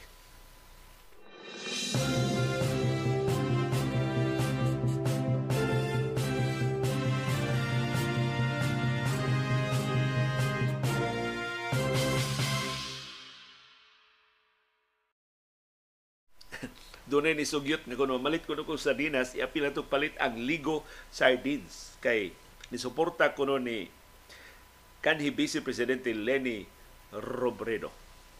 Ato ning nakakaon ako aning ligo sardines. Nakasuway na ko aning ligo uh, sardines. So supporter din na ni Lenny Robredo ha. Matod ni Renato Macasero, maunang gibuhian si Dilima para sa ICC para sa dili mapasangilan si Presidente Ferdinand Marcos uh, Jr. Na para nako no kana bitaw mga sulti nga si Dilima gibuhian kay gihimong bargaining chip ni Marcos kay nasuko na Marcos ni Duterte. I think unfair na ni Dilima. Ang sakripisyo ni Dilima sa niaging dulan pito ka tuig. Mao hinungdan ngano nakagawa siya karon. Nilunga pa ni Dilima, ni surrender pa ni Dilima Di pa ni siya makaangko ng gustisya hantod karon. Pero kini intaws dilima, kano sa amatan hinumdum ni dilima? In a year, pila ta kaadlaw mga liya para dilima.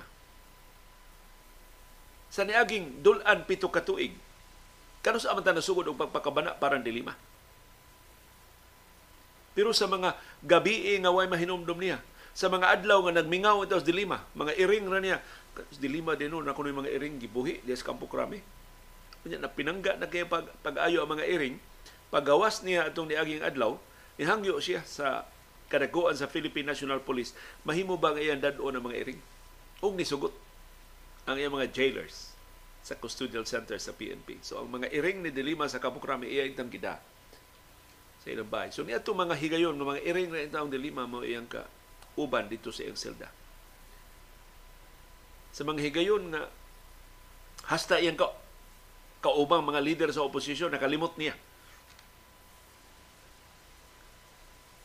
Si Dilima padayon na nakigbisog. Si Dilima padayon nga nagtukaw, nagtuon sa mga balaod na makapanalipod siyang kaugalingon gikan sa pataka nga mga pasangi ni Duterte. So palihog, di nato i-diminish ang struggle ni Dilima. Pinag sa pag-reduce niya nga pon. Mura na siya og pahoy-pahoy ni Marcos aron karon gigamit na batok ni Duterte. Dili itaw. Ug di nato i-diminish ang courage ni Regional Trial Court Judge Hiner Hito. Mahimo ra gyud siyang patumbaho ni Duterte na paman niyang iyang influensya sa militar o sa kapolisan. Despite anang hudlat nga presbakan siya sa kanhi presidente si Judge Hiner Hito isog nga ni barog og ni hukom na way igo nga mga ebidensya. Dili ligon ang mga ebidensya. O sa iyang gitugutan makapiyansa para sa iyang temporaryong kagawasan si kani senador Laila de Lima. Kana karusulting nga ah, maniubra ng Marcos para makagawa si de Lima para pagpailan Duterte kinsay naa sa gahom karon. Kasayon ana na pasangil pero kung man sila naghandpick ni Hito. Hito, ikaw ha. Poon ka na mo, Disilia dong. Oh, di mano dong. Oh, atras dong, abante dong. Suma cum laude yung taon ni si Judge Hito. Dili siya dili ba nato sayon sayunon ba lang pag ingon na si ah dilima gigamit ni dilima gigamit na nakagawa si dilima sa iyang kaugalingong paningkamot sa iyang kaugalingong pakigbisog. Daghang salamat sa inyong mga pangaliya daghang salamat sa inyong tabang daghang salamat sa inyong well wishes pero si dilima mo responsable sa iyang kagawasan. Dili si Marcos dili ang ICC dili ang mga senador sa Estados Unidos. Maybe nakatabang sila, pero si De Lima, mauintay na priso, mauintay nag-antos, mauintay nagsakripisyo, ug angayon nga siya mo'y atong pasidunggan sa katamis ining iyang temporaryong kagawasan. Hinaot, hingpit na ng mabasura ang kaso. Ikatulong katapos ang kasong kriminal nga nag-ungong batok niya.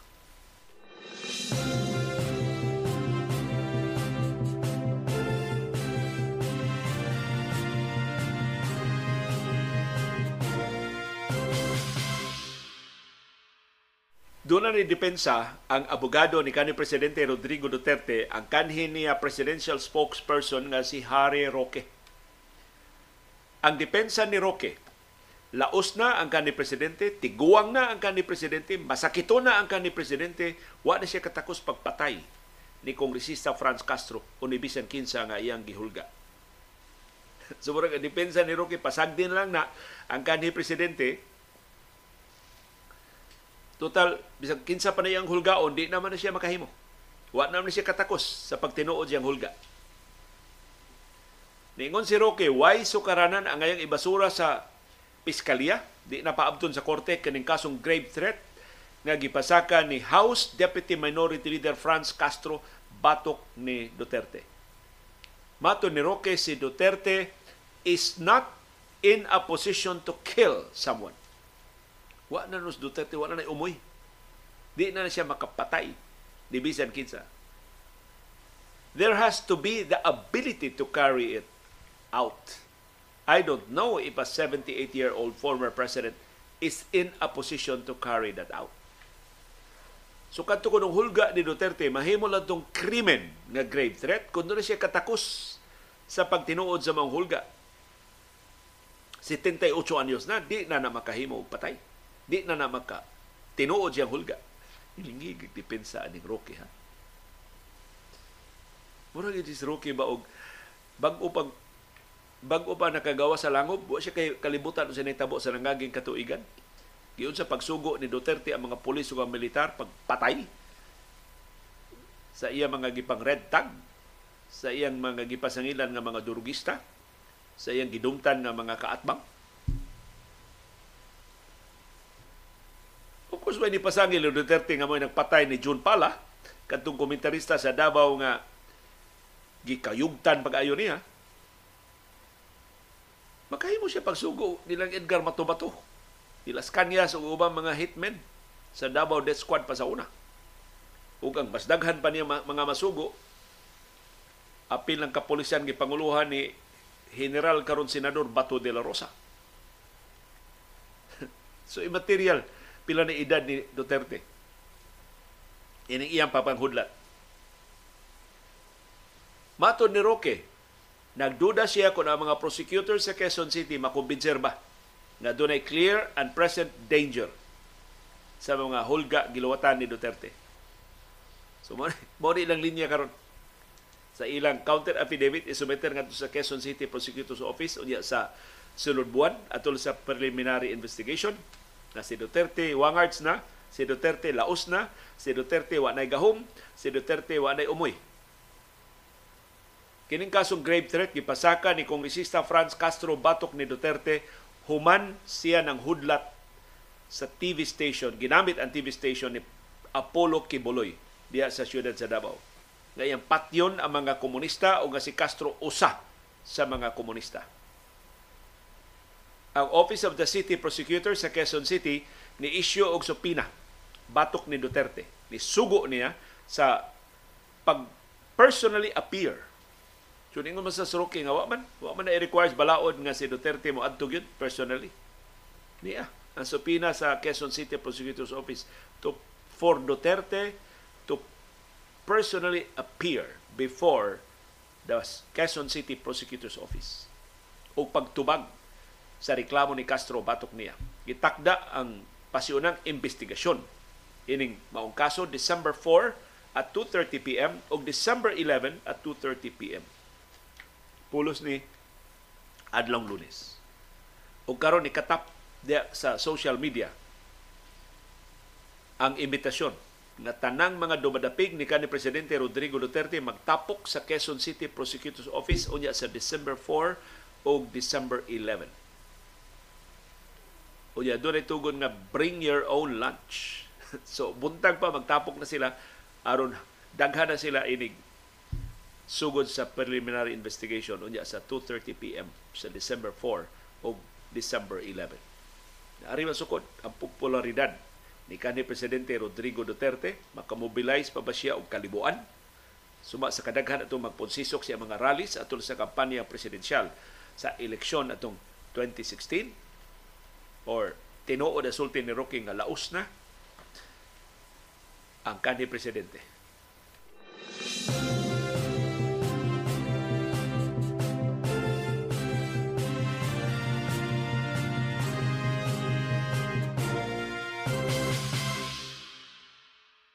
Pero sukwahi sa depensa siyang abogado, si Duterte ni matuod, di pa siya laos.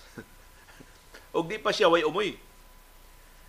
Si kanhi Presidente Rodrigo Duterte human na hibaw nga gilutan siya supina sa Quezon City Prosecutor's Office nang hulga na sab. Gipunan pa rin ang hulga batok ni Kongresista Franz Castro. Mao ni ang bagong statement ni Duterte atol gihapon sa SMNI diha gihapon sa TV station ni Apollo Kibuloy kaya ikaw France pasabot niya si Castro how do you solve the problem now? Ikaw karon France dikiha magana kung saan maron pagsulbad ni imong problema ning problema haron kaya yung statement kong komunista patayin kasali ka dapat. So direklamo ka? Atong konsulting nga mga komunista patyon apil ka? Dapat angay lang. Apil ka ato. Apil kas ipapatay nako So gipangutana si Duterte, Mr. President, mo tunga ba ka sa Quezon City Prosecutor's Office? Isupinahan man ka. Nitubag si Duterte, magpakulong na lang ako kasi gina-oppress ako ni France. Magpapriso na lang ko kay gidaog-daog ko ni Franz Castro. Pagkahilas ni kanhi Presidente Rodrigo Duterte. So mo na manguna, pagpasumite naman ang counter affidavit, di pa man apriso. Unya na ka mapriso, o gulutan na ka ugwaran ng arrest. Ya, available man eh. I'm sure at nga dayo na upiansa ni Roque o sa uban mo nga mga abogado. Pero kini pa drama-drama ba Duterte ba? Ah, magpapriso na lang o gidaog-daog mag ni France. Hmm. Sa imong first sentence, sa imong ipapatay si France. Sa imong second sentence, gidaog-daog ni France. sa imong first sentence, si Franz Castro Mora nagkuto na mahimo ra nimong ipatukhang. Yan sa ikaduha ni mong sentence, si Franz Castro, gamhanan di kayo. Nagidaog-daog na kanip. Yun sa mga pagdaog-daog ni Franz Castro. In fact, wa kahilabti ni Kongresista Franz Castro ang gituki ni Kongresista Castro maura ang confidential funds sa imong anak. Giunsa niya pagasto ang confidential funds last December 2022 in just 11 days. Maura gito pangutanan ni Castro. Ikay ni palit sa away. Wa ganito mangaway si Castro. Nangayo lang siya accounting. Iya lang gi-invoke ang iyang katungod pagpakisayon diyo sa paggasto ni Duterte sa imong anak si Sara Duterte Carpio ang dako kaayo nga 125 million pesos sud lang sa 11 ka adlaw. Gasto siya kapin 10 milyones pesos kada adlaw. Wa ka mauwaw sa gibuhat sa imong anak. Nya si Castro mo imong gipakisa.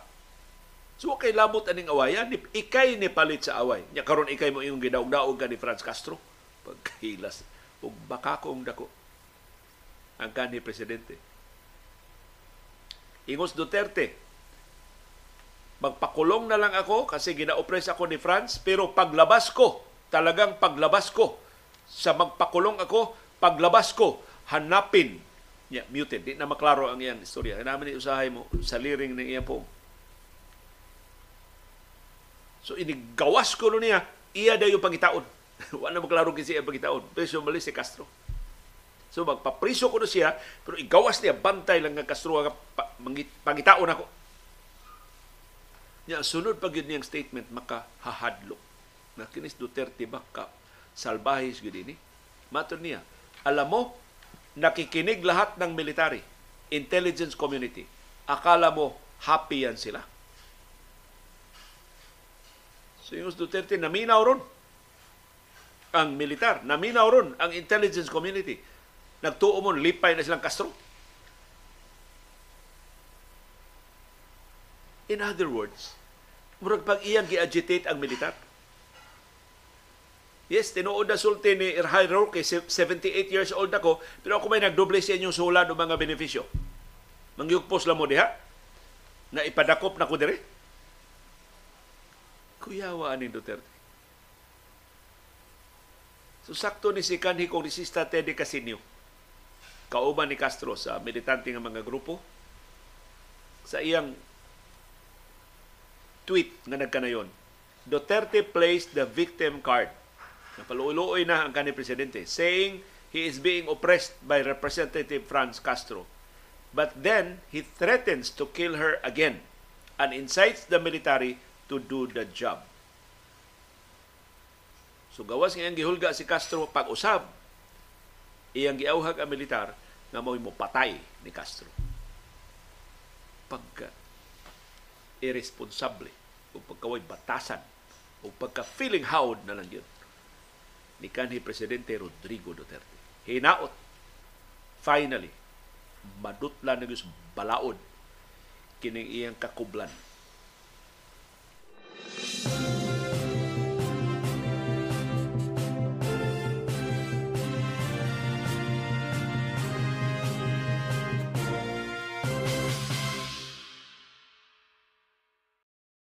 O magisgota sa usas mga kabilin nga baho ug hugaw ni kanhi presidente Rodrigo Duterte kining atong problema karon sa mga pogo workers. Matod sa Department of Labor and Employment, ila karong gi-review ang mga work permits nga ilang gihatag ngadto sa mga langyaw nga mga trabahante sa mga pogo companies dinhi sa Pilipinas. Ang Alien Employment Permits o AAPs mao ni opisyal nga ngan sa mga work permits nga gihatag ngadto sa langyaw nga mga trabahante i-revoke sa Department of Labor and Employment kung mapamatud-an nga nahilambigit ang mga Chinese nationals o ubang mga langyaw nga mga trabahante sa illegal nga kalihukan. Mato ni Labor Undersecretary Ben Benjo Benavides nga base sa ilang records kapin 42,000 ka mga pogo workers ang naisyuhan og work permits. Sukad pa sa administrasyon ni kanhi presidente Rodrigo Duterte. Munang ang Department of Labor Secretary Bienvenido Laguesma mao'y ni sugo pag-imbestigar na kinahanglan bang kansilahon o i-revoke ang mga work permits ini mga langyaw sa illegal nga mga pugo hubs. Matod sa Department of Labor and Employment, wa gyud klaro ang ilang screening anang ilang pag-issue og mga work permits kay ibase ra na nila sa pagsumiter sa mga documentary requirements. Kung kumplito ang mga dokumento, muluwat sila og work permits ngadto sa mga langyaw nga mga trabahante. Nya mag-agad na sila sa mga rekomendasyon sa ilang mga regional offices. Kay kini mga trabahante adto man sa regional office, mga apply og work permits. Ang national office na mo aprobar sa ilang mga aplikasyon. Sa record sa Senado gikan resab sa Philippine Amusement and Gaming Corporation ug sa Department of Labor and Employment dunay 42,409 ka mga work permits na luwatan ngadto sa mga pogo workers.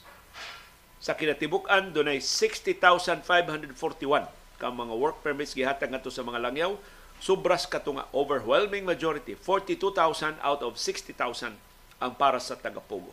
So ang pogo mo kinadak-an na employer sa langyaw nga mga trabahante dinhi sa Pilipinas. Wa magkadimao nahimong human trafficking scams, nahimong prostitution dens, nahimong crypto scam hubs, nahimong love scam hubs o guban pa mga pangilan. Hasta kidnap for ransom syndicates na na maglihok, na na magpahipi sa mga pogo hubs dito sa Metro Manila, dinhi sa Subo o sa babahin sa Pilipinas.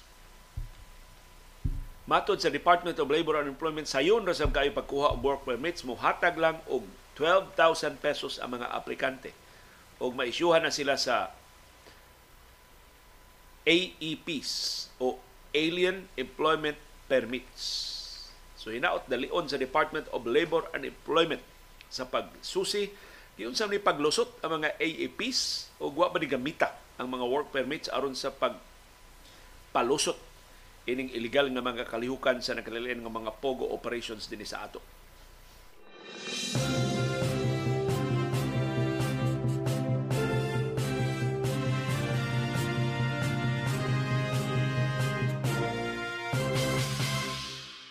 Doon na sa update ang National Security Commission.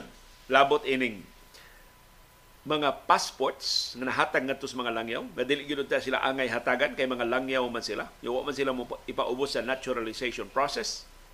Matud sa National Security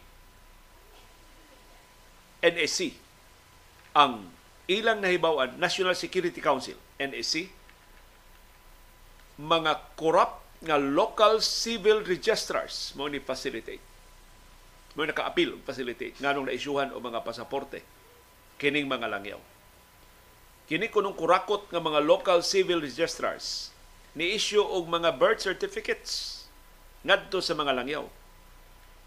Ug kini mga birth certificates nga nakuha sa mga langyaw gikan sa corrupt nga mga local civil registrars mo ilang gigamit pagkuha og genuine nga mga birth certificates sa Philippine Sports Correction, Philippine Statistics Authority, PSA, ang kani National Statistics Office Nipasangil ang Assistant Director General sa National Security Council nga si Jonathan Malaya nga ang corrupt nga mga opisyal sa mga local government units mo ini-issue aning mga birth certificates nga gipada ngadto sa PSA.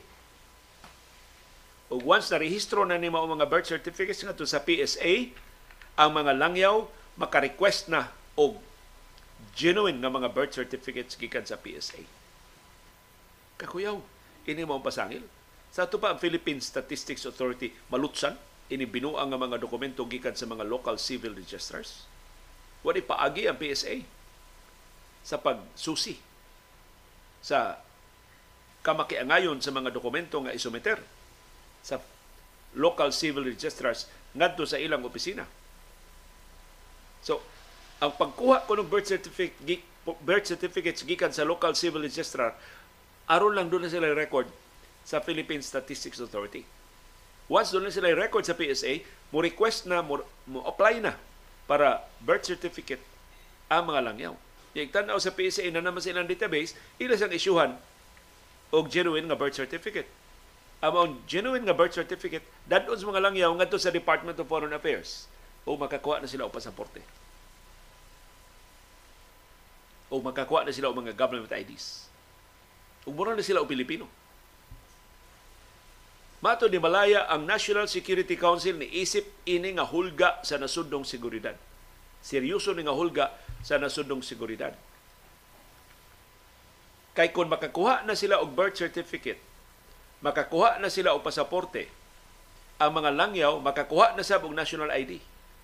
Effectively, they will like regular citizens, most of the foreigners availing the service were Chinese nationals who are not born in the Philippines, do not have a Filipino parent, are not entitled to the government document.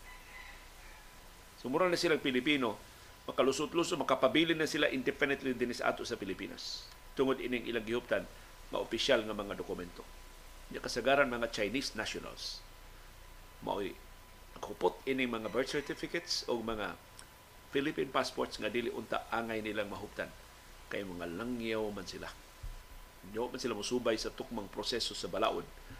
Una sila mahimo nga Filipino citizens. So karon nalaktod ang ilang Filipino citizenship tungod sa pangwarta sa local civil registrars o tungod sa ilang pag ang palit ko na ni 50,000 to 500,000 ang mga passports nga ilang give.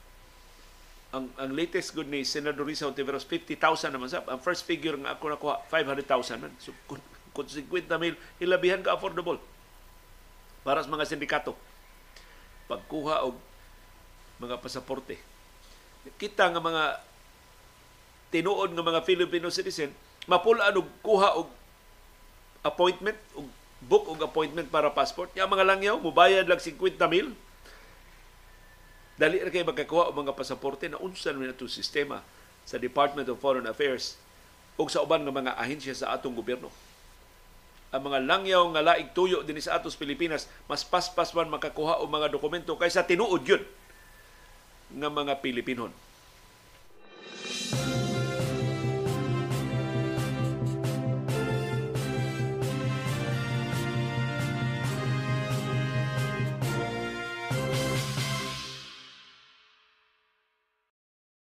Ang Department of Foreign Affairs na mawi ining ilang passport scandal, giauhag ang China tangtangon ang tanang illegal structures diha sa West Philippine Sea.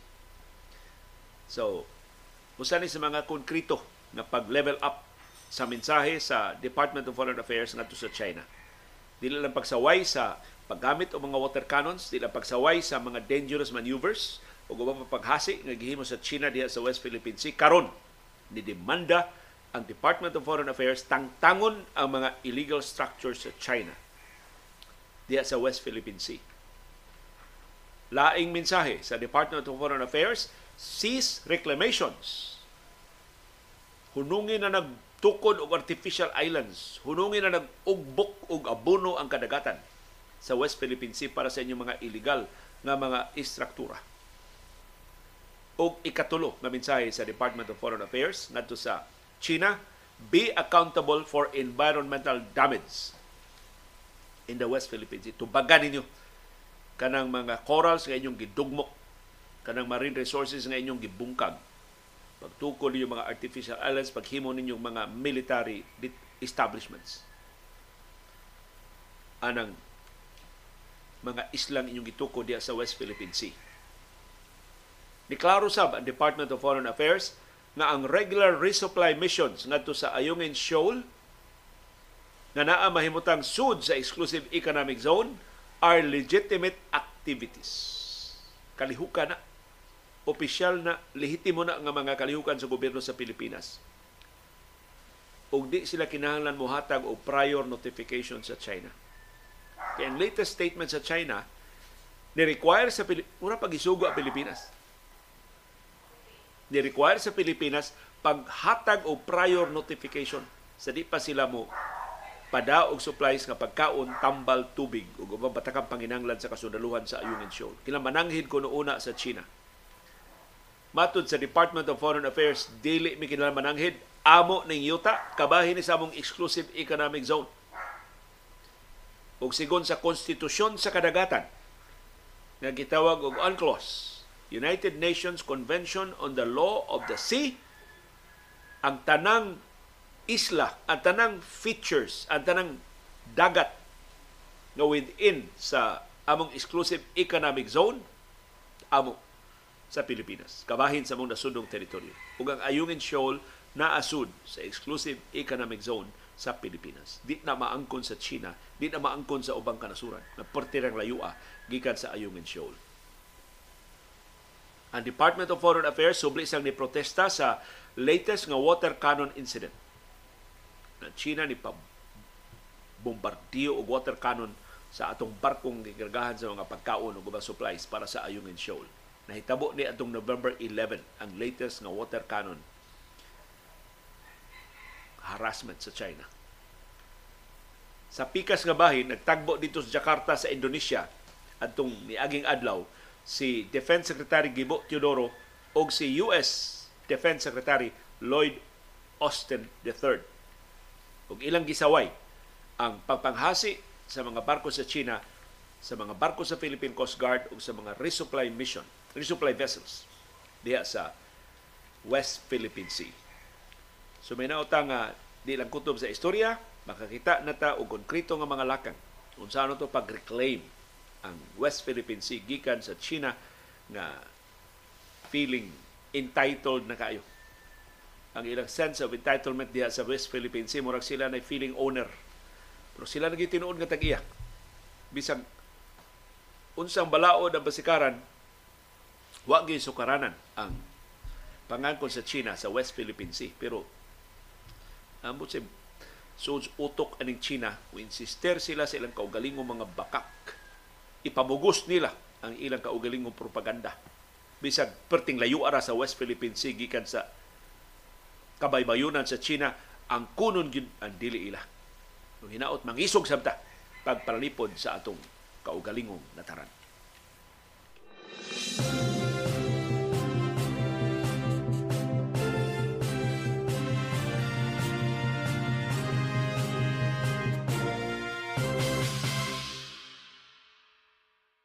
Doon natin later sa gubat sa Israel ug sa Hamas, ang United Nations Security Council finally nagkauyo na sa pag-auhag og extended humanitarian pauses, pauses sa gubat diha sa Gaza tali sa Israel ug sa Hamas.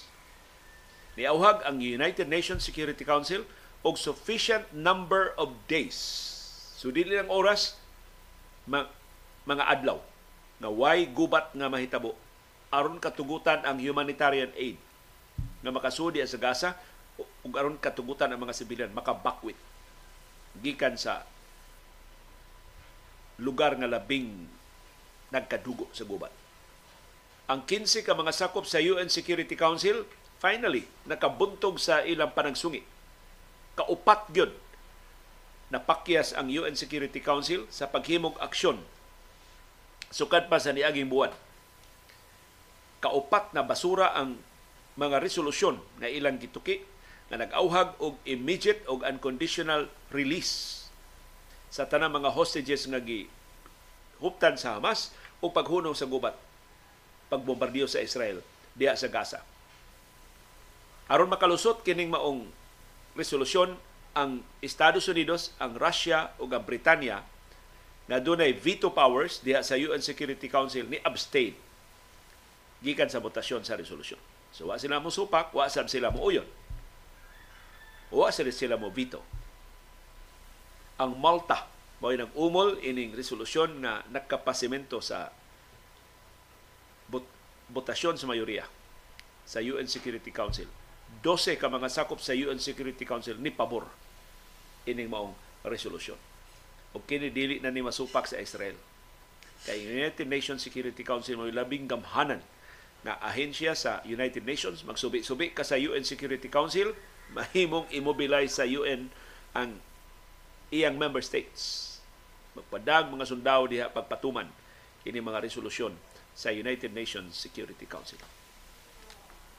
O hinaot na ang Israel wa man mangayo og ceasefire ang UN Security Council, mao na compromise ang ipangayo humanitarian pauses lang pero ang humanitarian process dili karong upat ra ka oras sa usa ka adlaw ang gipangayo pila ka adlaw. Nga humanitarian process or makabuylo na tanang mga hinabang, tambal, pagkaon, tubig ug ubang batakan nga mga supplies para sa mga gipanggutom, gipanguhaw ng masakito na na mga sibilyan diha sa Gaza.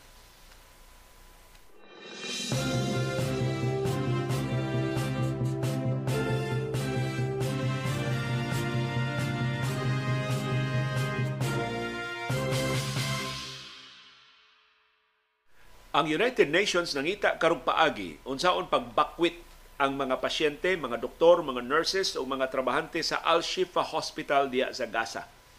Pero ni angkon ang World Health Organization limitado ang ilang options tungod sa security o logistical constraints.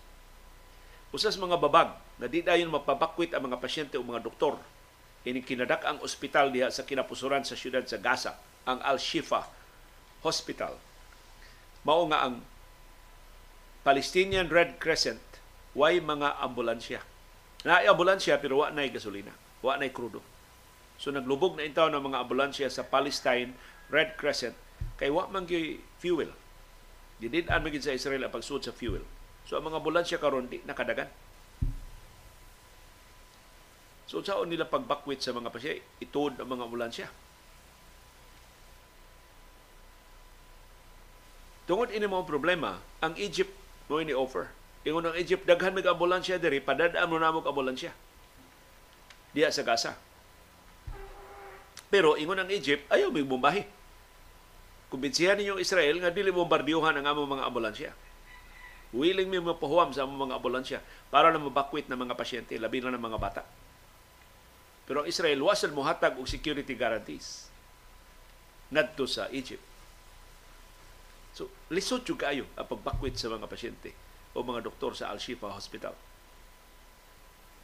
Matod sa World Health Organization, sa ilang nahibawan, doon na pa'y 600 ka mga pasyente na naa sa Al-Shifa Hospital.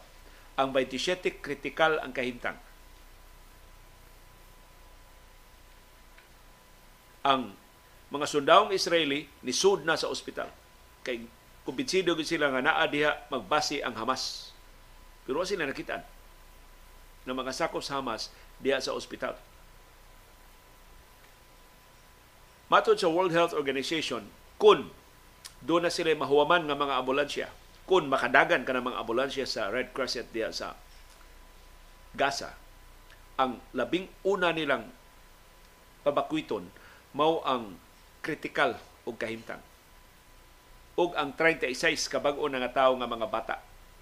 Kinsa nawadan og access sa mga incubators tungod sa kakuwang og fuel ug sa pagkaguba na sa generator. Wa nay kuryente ang ospital. Pero nahimong komplikado ug mas lisod ang plan ang pagpabakwit sa mga pasyente o mga doktor sa Al-Shifa Hospital kay ang mga linyas komunikasyon sa ospital na putol usahay mo andar og balik, matawag og balik, pero doon na sa mga higayon maputol ang mga linya sa komunikasyon. Ang Israeli government mauray magbuot kano sa magamit, kano sa di magamit ang mga linya sa komunikasyon sa Al-Shifa Hospital. Ang plano mao, ang labing duol nga kadadaan sa mga pasyente, mao ang Southern Gaza. So kung doon na lang ambulansya nga makahakot dadon sa Southern Gaza, di na kinamugawas pa sa Gaza ang mga pasyente. Pero ang mga ospital sa Southern Gaza na puno na sab, ni awas na sab. Kay daghan makay samaran. Daghan makayo ang mga naapektuhan sa bombardiyo sa Israel. So ang laing option mao ang pagda sa mga pasyente ngadto sa mga ospital sa Egypt. Pero man, hitabo lang ni kung ang Egypt makakuha security guarantee sa Israel na dili bombardiyuhan ng ilang mga ambulansya na mo transport sa mga pasyente o mga doktor sa Al-Shifa Hospital.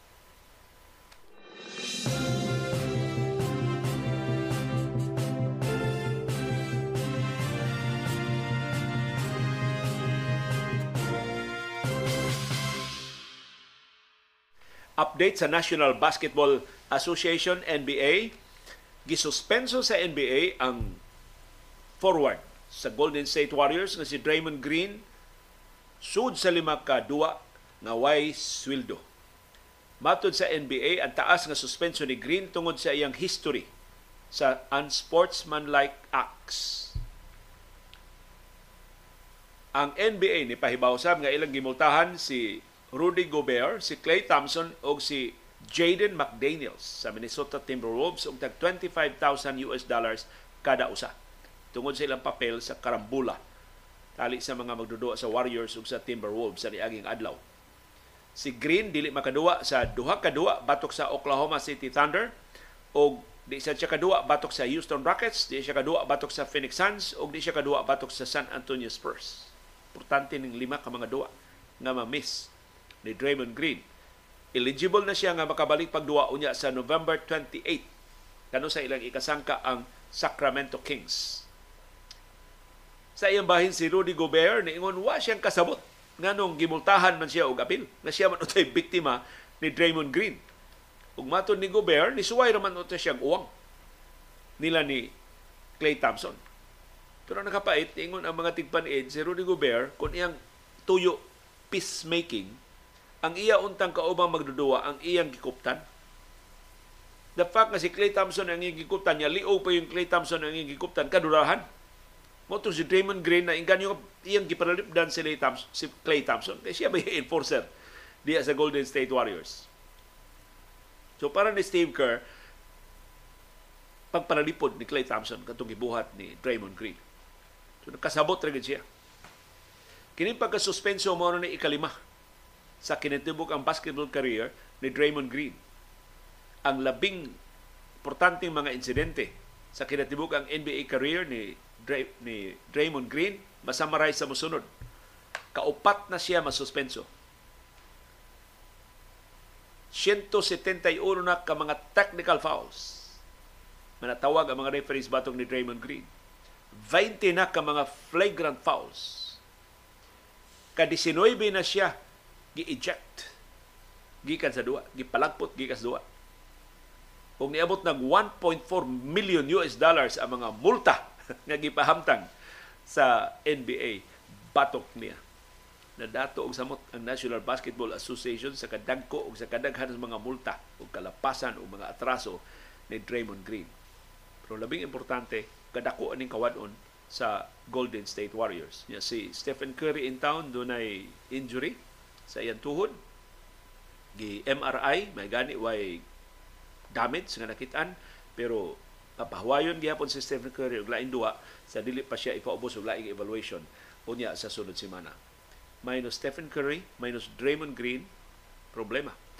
Ang Golden State Warriors sa musunod nga labing menos lima nila kadua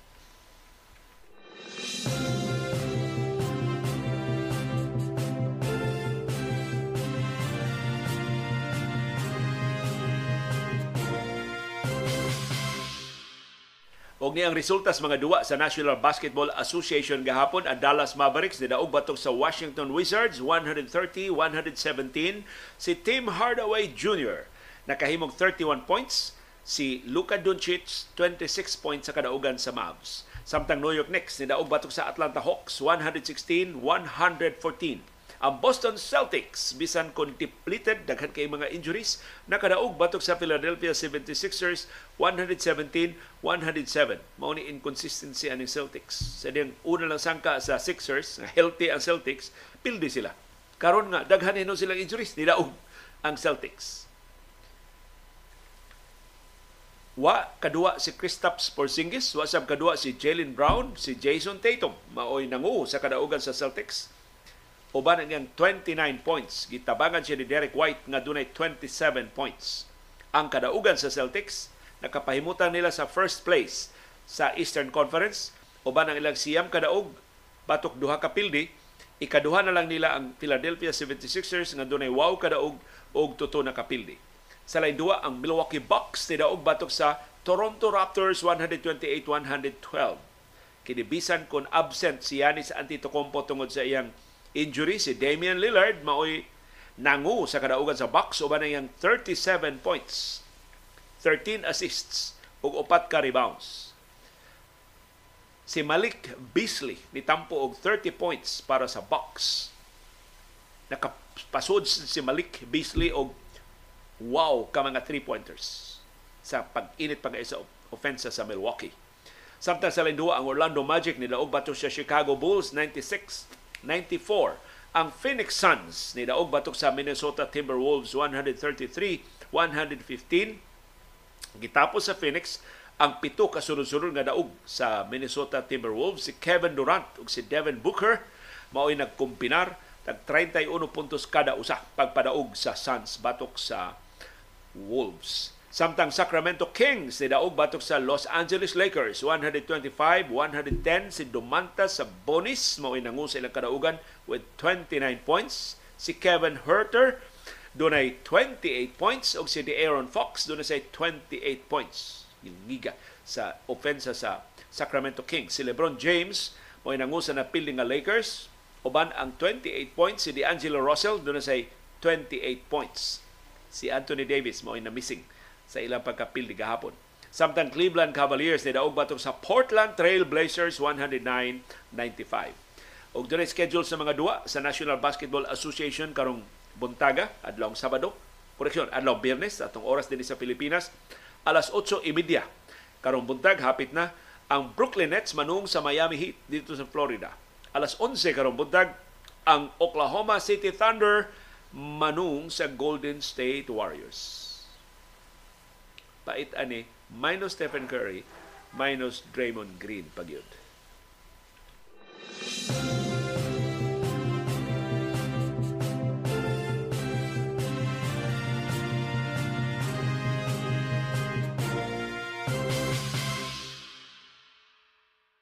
Daghang salamat sa aktibo nga pag-apil sa atong mga programa. Ani anang atong viewers views. Ang atong mga viewers on demand wa kabot sa atong live streaming. Atong i-highlight ang ilang viewers views karong buntaga. Si Luke niingon ka grabe sa anang nakakuha og mga work permits nga mga langyaw nga mga trabahante. Mura man sab og usat kalungsuran wa lang ta kahibaw nga mga ahente na na sila. O kana mga langyaw nga nakakuha og genuine nga mga birth certificates o citizenships. Dili ka masusi. Asa ilang birthplace ana nila? Maka hardlock man ni maayong prisuhon ulot hangon ang mga nagpalusot. Ini mao mga transaksyon. Takdo look ang imong pamahayag sa baruganan sa National Security Council nga hulga ni sa atong nasudnong seguridad. Hinaot maatiman o basulban sa labing dali nga panahon. Si Cell GDLR niingon naka, makaingon man sa nga insakto ra it's about time. Yang ipasabot tiyali ini kining nakasuhan na si kanhi presidente Rodrigo Duterte Mato sa usa na to ka viewer, murag mahalin na sab ini ang mga neck brace o wheelchair. Inig December 4. So posible ko mag wheelchair ang kanhi presidente o mag neck brace pa yun. Kay iyang idolo si kanhi presidente Gloria Macapagal Arroyo mo na gihimo sa niyang hospital arrest. Si Beckham Cachero niingon ni Duta paminawon sa word commanded right before Duterte's name. Mag-andam na kog pundo og popcorn og beer para sa hearing ni Canor. Protect the prosecutor who issued the subpoena and let Digong have his share of sleepless nights. Sa iyang bahin, si Rani Abadilla ingon, mabuhi si General Rio. He is God sent. Hope he will continue to show us the truth. Si Kendred ingon, sa tantong panagang ni Comelec Chairman Garcia sa labok ni General Rio, nasukso na hinon siya. Ug ang nakapait, ang nakaigo niya, iya sang kaugalingong tarik. Nakasamot sa problema ni Garcia kay illegal man di ito ang transmission sa mga vote counting machines. O kay illegal man, dakong puruhan na kung daginuton, ma-impeach hinon siya. As kang alegriha ka, no? maglumba niya sila ni Inday Sara, kitsay unang ma-impeach nilang duha. Serena M. Niingon kung ma-destabilize si BBM, niya ma-impeach ang VP, kinsa may presidente si Robin Padilla. Dili, kung, kung uh, mag magkodita, ang nangus kodita mo mag, magbuot kinsa presidente. Di man na mutuman ang kodita og line of, of, of succession. Kung ma-impeach si VP Sara, ang mupuling VP, si Subiri. Dili si Padilla. Layo ra Robin Padilla gikan sa ranking. In fact, wa siya sa line of succession. Moagi una siya sa Speaker's House o sa Chief Justice sa Korte Suprema. Ang, actually, ang punto ni Rina Mao, kayo pangkaruta ang atong liderato sa nasyon. Murag gikas number 1 gatos number 5, murag way kapilian. Kung dili makaginawag luag ang atong nasyon, na doon tarong nga leader, ining nasyon. Pero ay mong kalimot, ining kodita papas ang line of succession. Dili obligado ang mga coup-plotters na mutuman sa line of succession. Kung magkodita sila magbuot, kinsay leader sa nasod, in fact sila magbuot, mag-eleksyon ba ta o dili ba? Sila magbuot, magdiktadura ba ta o ma-demokrasya pa? Si Rosalina T. niingon, kanang parihan ni Rebilla, dili angay nga mahimong senador. Feeling entitled, a little learning is a dangerous thing.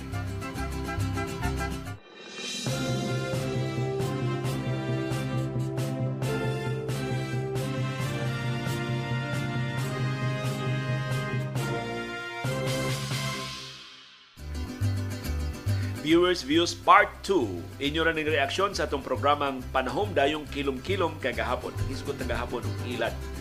Si Ferdy Manios, niingon ang grabing ilad nga nasinati nako ni atong bata pa ko, katugyong Santa Claus, kung magbinuutan ko ta, hatagan ta og regalo ni Santa Claus. Butang-butang sa intawon mi og medyas, isapit sa lamesa, aron butangan ni Santa Claus ang regalo. Uy, nalilian na mo si Papa o si Mama Ramansap ang nagbutang og mga regalo si Victor De Aquino. Niingon sige ragyog kailad kining kadaghanan sa mga Pilipino. Una ni Marcos dayon ni Duterte karon balik na sa ni Marcos. Kaita di jud ta lambo isip nasod kay kadaghanan nato ilarunon. Si Imelda Fernandez Olaer niingon nailad puntas 20 pesos nga kilo sa bugas sumay daghan pong nailad sa Taliano Gold. Si Julieta Umpad niingon 31 million ang nailad. Apil na ang mga senior citizens na sayod unsay senior. Mo na diri sa amo asa ang 20 pesos nga bugas. Hapit na mo 100 pesos ang kilo sa bugas. Angay unta abon adobo na sudan sa amo silingan. Suwa na lang og junk food. Ito sulok sa suka og noodles. Kapait tinuod na magnihit ko no ang kanabang kwarta para sudan mas barato man kunos noodles kana bitaw chicharon bitaw nga pulo sa harina. Palit sila og chicharon nga pulo sa harina, ituslog lang suka. Amo, imagine na nila nga kuan to, kating baboy ito. Nang ila ito. Paita sa sitwasyon. Nanalisang tinuod ko, Ma'am Julita, umpad kay imbis gipasalig nga 20 pesos na lang ang bugas sumay. Ang latest kuno sa ganador, 64 pesos na ang ganador. Brown rice, usa na to ka viewer ni Ingon, 60 pesos ang kilo. Hain man ang 20 pesos ang kilo subo kasi magipasalig sa presidente. Sobra pa mas na times 3. Si Jojo Alcalen, ingon gamay raman guntak nga wa magpailad. Kadaghanan sa atong kaigsuunan, dali na gyud kay kalimot sa history. Kunya ilutan lang og mumho utukob sa dayon. Resulta na ilad yun. Si Junik niingon ang katawhan dali mailad labi na kung desperado na o emosyonal. Karon nga ang impormasyon dali ra kayo mokatap o makuha hinaot nga kalma nya dili magpada sa emosyon una-unaon og kadaghan ug dapat dunay critical thinking para makapaminsar kung tinuod ba ang impormasyon nga nikatap o nabasahan. Si June Gonzales niingon, di na ko kasabot sa mga tao. Bahalag kurap o adik, whatever, basta popular, o niya, muhatag ang kwarta, maugyo ilang butara si Melz Castro niingon lingaw jud tan-aw ni CB girl kapag tingog nimo og murag diwindi nga voice diretso og hangad si CB nimo. Nahibong gyud ito siya. Ganan sad ko sa imong different house interior views sa baruganan o sa panahon dayong kilong-kilong. Mahapi ko ikita sa glass window with bumbil flowers. O nindot paminawon ang guitar music background kung mag-practice si Dr. Iris. Kung si Emels Castro nagsunod yun sa ato mga programa. Salamat kay Emels. About sa panahom dayong kilong-kilong kagahapon, same sa naa natay uyab sa una. Kung kusog mo inom og bino o sugal o sigarilyo na ay laing uyab na duha o mas daghan pa ay sus dili jud ta mag-expect na magdayon ta aning uyaba. Nga mawa ning ambisyo kung magminyo na. Musamot pa hinuon na inig minyo. Mura ta og magkwintas og bukog ana. Another thing atong presidential election sa 2022 nganong nagpailad man ang kadaghanan. Ako proud and happy to say nagleni ko last elections. Kay bao og sayod ta nga ligdong nga pagkatao, why history sa corruption si Lenny. Daghang accomplishments para sa nasod. Pero sus nganong daghan man kay nipili ni Marcos Jr. Sa family history lang daan, hagbong na. Clarix kaayo sa education achievements nangilad pag yun. Nga ni graduar siya anang kursuha o universidad o universitiha puwerte pod tang klaruha. Puwerte gito klaruha sa choices between Lenny and Marcos Jr., between black and white. Between white and black di ay. Subo jud kaayong paladungon ang 2022 election results ni tiyabaw ko pagkabaw na ko pagka alas 8 gabi sa May 9 na dako na kayong labaw ni Marcos Jr. Unsang pagkaunsa man ni nga nagpailad naman pod ang uban Si Ferdinand Sugata niingon ang pagpangilad nila sa 31 million samara sa genocide. Less the deaths. Siguro ko nung gipatay sad ang gipangilad. Gipatay ang ilang kabuot. Si Attorney Carlos Alan Cardenas niingon sa batanon pa ko nakadungog matingali ko ni Taliox Bacalso o ni Mix Enriquez Bato sa DYLA nga niingon sila nga duha ra gyud ka klase ang tao sa kalibutan ang mangingilad ug ang magpailad og si Papa Sabnaco nga naa magtrabaho sa police station diha sa Ramos isip non-uniform personnel. Nitambag gyud nako nga di gyud ko maghuna-huna og easy money gikan sa ubang mga tao og mo take advantage sa ubang tao kay other otherwise mailad gyud ko nuko mauna nga din sa Pilipinas ang mga tao nga ganahan og easy money especially during elections kung hatagan gani og kwarta sa mga politiko gatuo dayon sila na kining klasiya sa mga politiko nga nanghatag nila og kwarta maayong tao o mahimo natong maayong mga leader. Maong permi kita sa na, masud sa taro ining klasiha sa mga politiko. Maong di na ta mo reklamo sa ilad kay nakubla na mata si Nels Golchano naingon sila siguro na ilad ni Duterte pero kami sa akong bana wa gyud mi mailad. Proud gyud mi nga wa mi mubotar ni Duterte. Same with BBM and Sara. Ang among baruganan nga nung wa mi mopili ni Duterte tungod kay mupatay man gud siya. Naa gyud siya naa gyud sa 10 commandments thou shall not kill.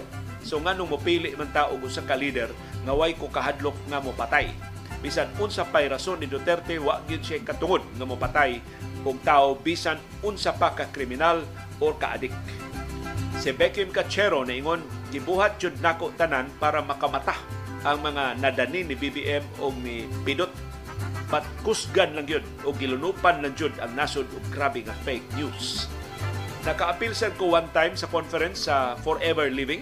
Upon hearing their claims, I thought nga scam. Years after, na-expose nga kanang pyramiding scheme ilan. Maayo na lang wa ko mag-usik-usik og effort and resources sa pagsud atong maong scheme.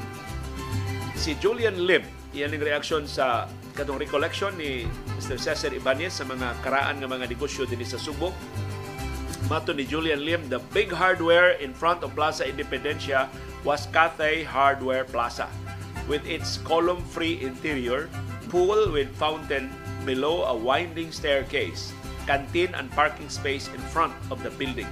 The building is still there with different owner. Another floor was added. I don't know who's occupying it now. Nahimo sa ng opisina tinuod ang Cafe Hardware Plaza sa Department of Labor and Employment. Cover na mo niya sa Department of Labor. Nool kay DYLA. Usa ka diha sa building pag-cover sa mga labor issues. Si Marlon Herbieto niingon ang dramaturgo nga taga Pasil nga nagmugna sa Kaloy and the Flying Saucer mao si anhing Porsing Terribilias. Salamat kayo uh, Marlon, imo kong gipahinumduman. Si Pamboy, niingon ako mahinumduman ni Indenita, gamay pa ko, wa pa siya mahimong aktivista batok ni Marcos Sr. Palingaw kay may maminaw sa ilang programa Paris ni Carpo. Mao si Binsubiri, ang composer sa Maton nila. Siya, siya mentor actually ni Indenita, si Carpo. Ang Simuano version sa Tang Tarangtang sa DYRC, pag college na ko, diha na ko nakabantay na nipatok na siya ni Marcos sa panahon sa martial law. O si Ferdy Manios niingon akong father-in-law was an NSC employee. Ni National Steel Corporation. Sa Ilua Ferdy karon panahon ablihan ang imong mensahe. For 20 plus years ni avail siya sa early retirement in 1994 5 years before nanira. Grabe ang economic activity diha sa may Suarez Iligan diin na himutang ang National Steel Corporation daghan kaing tindahan palibot sa NSC ang mga palahubog nga empleyado ug wa na ikabayan sa ilimnon sa mga bars, ibilin na nila ilang company jacket isip garantiya. Ya dawaton na sab sa bar. Kay basta NAC employee kuno ka sa una, taas kuno kayo ang tan-aw sa katilingban kay maayo man kayo ang ilang sweldo. Si Bex Tagalog niingon parihat ang problema karon sa akong iPad mukalit lang zero charge maski nag-erase na ko og video og screenshots I hope okay na ang imong gisuwayan na backdated. Na tinuod bang bikin ayo na. Ako lang gi-backdate. O one year aron di na lang ka maglibog ba? Ayo lang usba ang month o ang date ang usba ang year na lang. I-backdate na ko, niya akong i-delete ang storage sa mga video. Pagkahuman, ako na sang gibalik sa present day, wala, sulbad ako problema. Gikan sa pila ba ng memory sa iPad, 128. Katong gagmay nga mga memory, 128. Ang ako, 128 sad. So, no to, nagkuha na. Pag human akong backdate, awa na, balik og 45 gig na lang. Doon na sa kuya ako kay nga bakante sa iPad. Mauna nga sa atong broadcast sa panahon dayon kilong-kilong. Di na intawon maputol. Salamat atong atong viewer nga sugyot ini backdating isip solusyon sa kana mga video ninyo sa iPad nga inyong gidelete niya wa mawa. Gitawag na siya og phantom files. Nagpamili na sa inyong ihap against your memory. Bisag wa na diha ang files. So ang pag sulbad ana i-backdate tanawa dito sa time and date sa sa settings. Isibog mo sa katuig. Kunya balik ka itong mga files kaya imong ipang delete. I-delete itong balik. Aron nga ma ma-blanco ang imong iPad dili mapuno.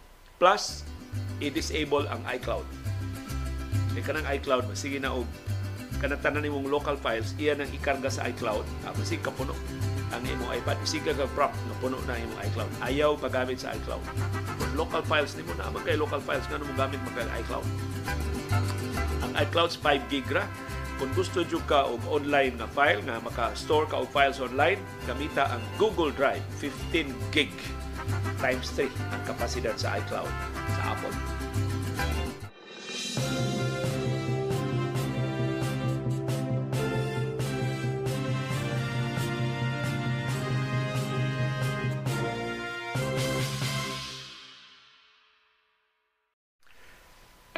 Dunay daghang matang sa kasayuran. Dunay kasayuran pinadailang. Dali na kay mahibawan. Dunay sa kasayuran gitaguan, ginumluman ang ayang kuy-kuyon sa katawan. Kasayuran kinuy-kuyan. Doon ako'y bagong nahipos nga kasayuran. Mahitong nga itong napatay in town na radio man. Pusil diha sud sa iyang kaugalingon nga Sibianan, kanay mutang sud na sab siyang kaugalingon nga Pinoy-anan kasayuran nga akong nakuha gikan sa kasaligan natong tinubdan. Ni takdo sa pasyonang investigasyon sa kapulisan nga wa mahilambigit sa trabaho sa iyang sibianan wa maglambigit sa iyang mga gipanulti siya programa sa kahanginan. Kay pulos raman to greetings dedication ang iyang format nga gipasyugdahan.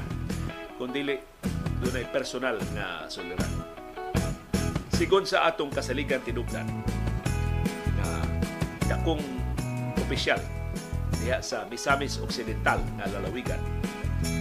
Mura og dunay problema sa yuta.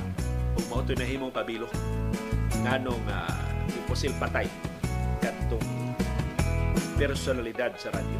Ya inilak, inilat to siya kaayo. Kay kadto di ko nung yuta nga iyang gitukuran ining iya karong Pinoy-anan, nga iyang gihimo nga iyang Sibianan. Giilugan nina sa ilang kaparintihan kana day kunong yutaa sa pamilya na sa iyang asawa. Unya ang mga agaw sa iyang asawa ni claim sa anang yutaa. Pero amot giunsa ining maong magsisibya sa pagmaniobra ni gawas ang titulo sa ngana niya. Sumuto ang mga paryente perting sukuha. Kay gidispute pa baya ang ownership anang yutaa. Ngano nalutsa naman og titulo niya. Punto nga gikiha siya hingpit ang buruka, tungod ko sa koneksyon atong radio man, perti ato niyang lingkuna, siya ni daog sa kaso. so siya mo nakatag-iya. Ang mga parinti pating sukuan. Yung mga parinti di man sa pipitsugin. Mga influ grabe man sa influensya. Mga kanhimayor, mga politiko man sa ning ilang pamilya. Ya, kini ko nung mga parinti nga murag nabentahan nalupig sa kaso diya sa hukmanan dunay armado nga mga grupo nga gisabihan dunay armado nga mga ginsakupan in fact ang ila kuno mga ginikanan mga politiko nang hupot niya itong dagko nga mga katamdanan pulos violente ang mga kinutuban gipamatay sa ilang mga kaatbang so posible nagamit kuno sa ilang mga armado hipos ang ipatay sa butong magsisibya na dunay seryoso nga atraso. Pero kadtong mao magsisibya labihan ka konektado. Hasta Presidente Ferdinand Marcos Jr. ni, ni saad pagtabang sa kaso. Kay murag ang iyang koneksyon dagko nga mga politiko. Na hawd kaayo sa nakalilain ng mga pwesto sa gobyerno. In fact, ang iya de kunong abogado atong iyang yuta nga dadaog sa kaso hinatag ni kanhi kongresista Romeo Halosos Sr. Kaniya, suod di kuno kay sa mga Halosos na pamilya. Wa siya pasag sa iya mga problema. So, konektado ang ilang kapanintihan pero mas ngilngig ang iyang koneksyon mga Halosos mo iyang isalidad. Maybe mas influential ang mga Halosos diya sa hukmanan or maybe doon na lang siya mga ebidensya nga gihuptan kung nga siya nilaog sa yuta na ilang kiilugan. Ang aparente, wa makadawat sa ilang kapildihan, nidangop og laing paagi, pagpaningil o katarungan. Mao ni ang iyang kinabuhi mo nahatagan og tinutuban. Ano to ang ning masulbad sa kapulisan ug imbis magbaslanay na kanang mga hintungdan, masangat ang kaso ngadto sa hukmanan aron kahatagan o kahigayunan ang sistema sa hustisya paghapnik ining. Nagkasalamat yung aktibo nga pag-apil o pagsuporta o pagsalig sa atong mga programa. Nagkasalamat yung padayon nga pagpakabana, pagtugkad sa mga implikasyon sa labing mahinungdanon nga mga panghitabo sa atong palibot. Aron kitang tanan, makaangkon sa kahigayunan pag-umol sa labing gawas nun, labing makiangayon o labing ligon nga baruganan. Maugad to ang among baruganan. Unsay imong baruganan. Nagkasalamat sa imong pakiguban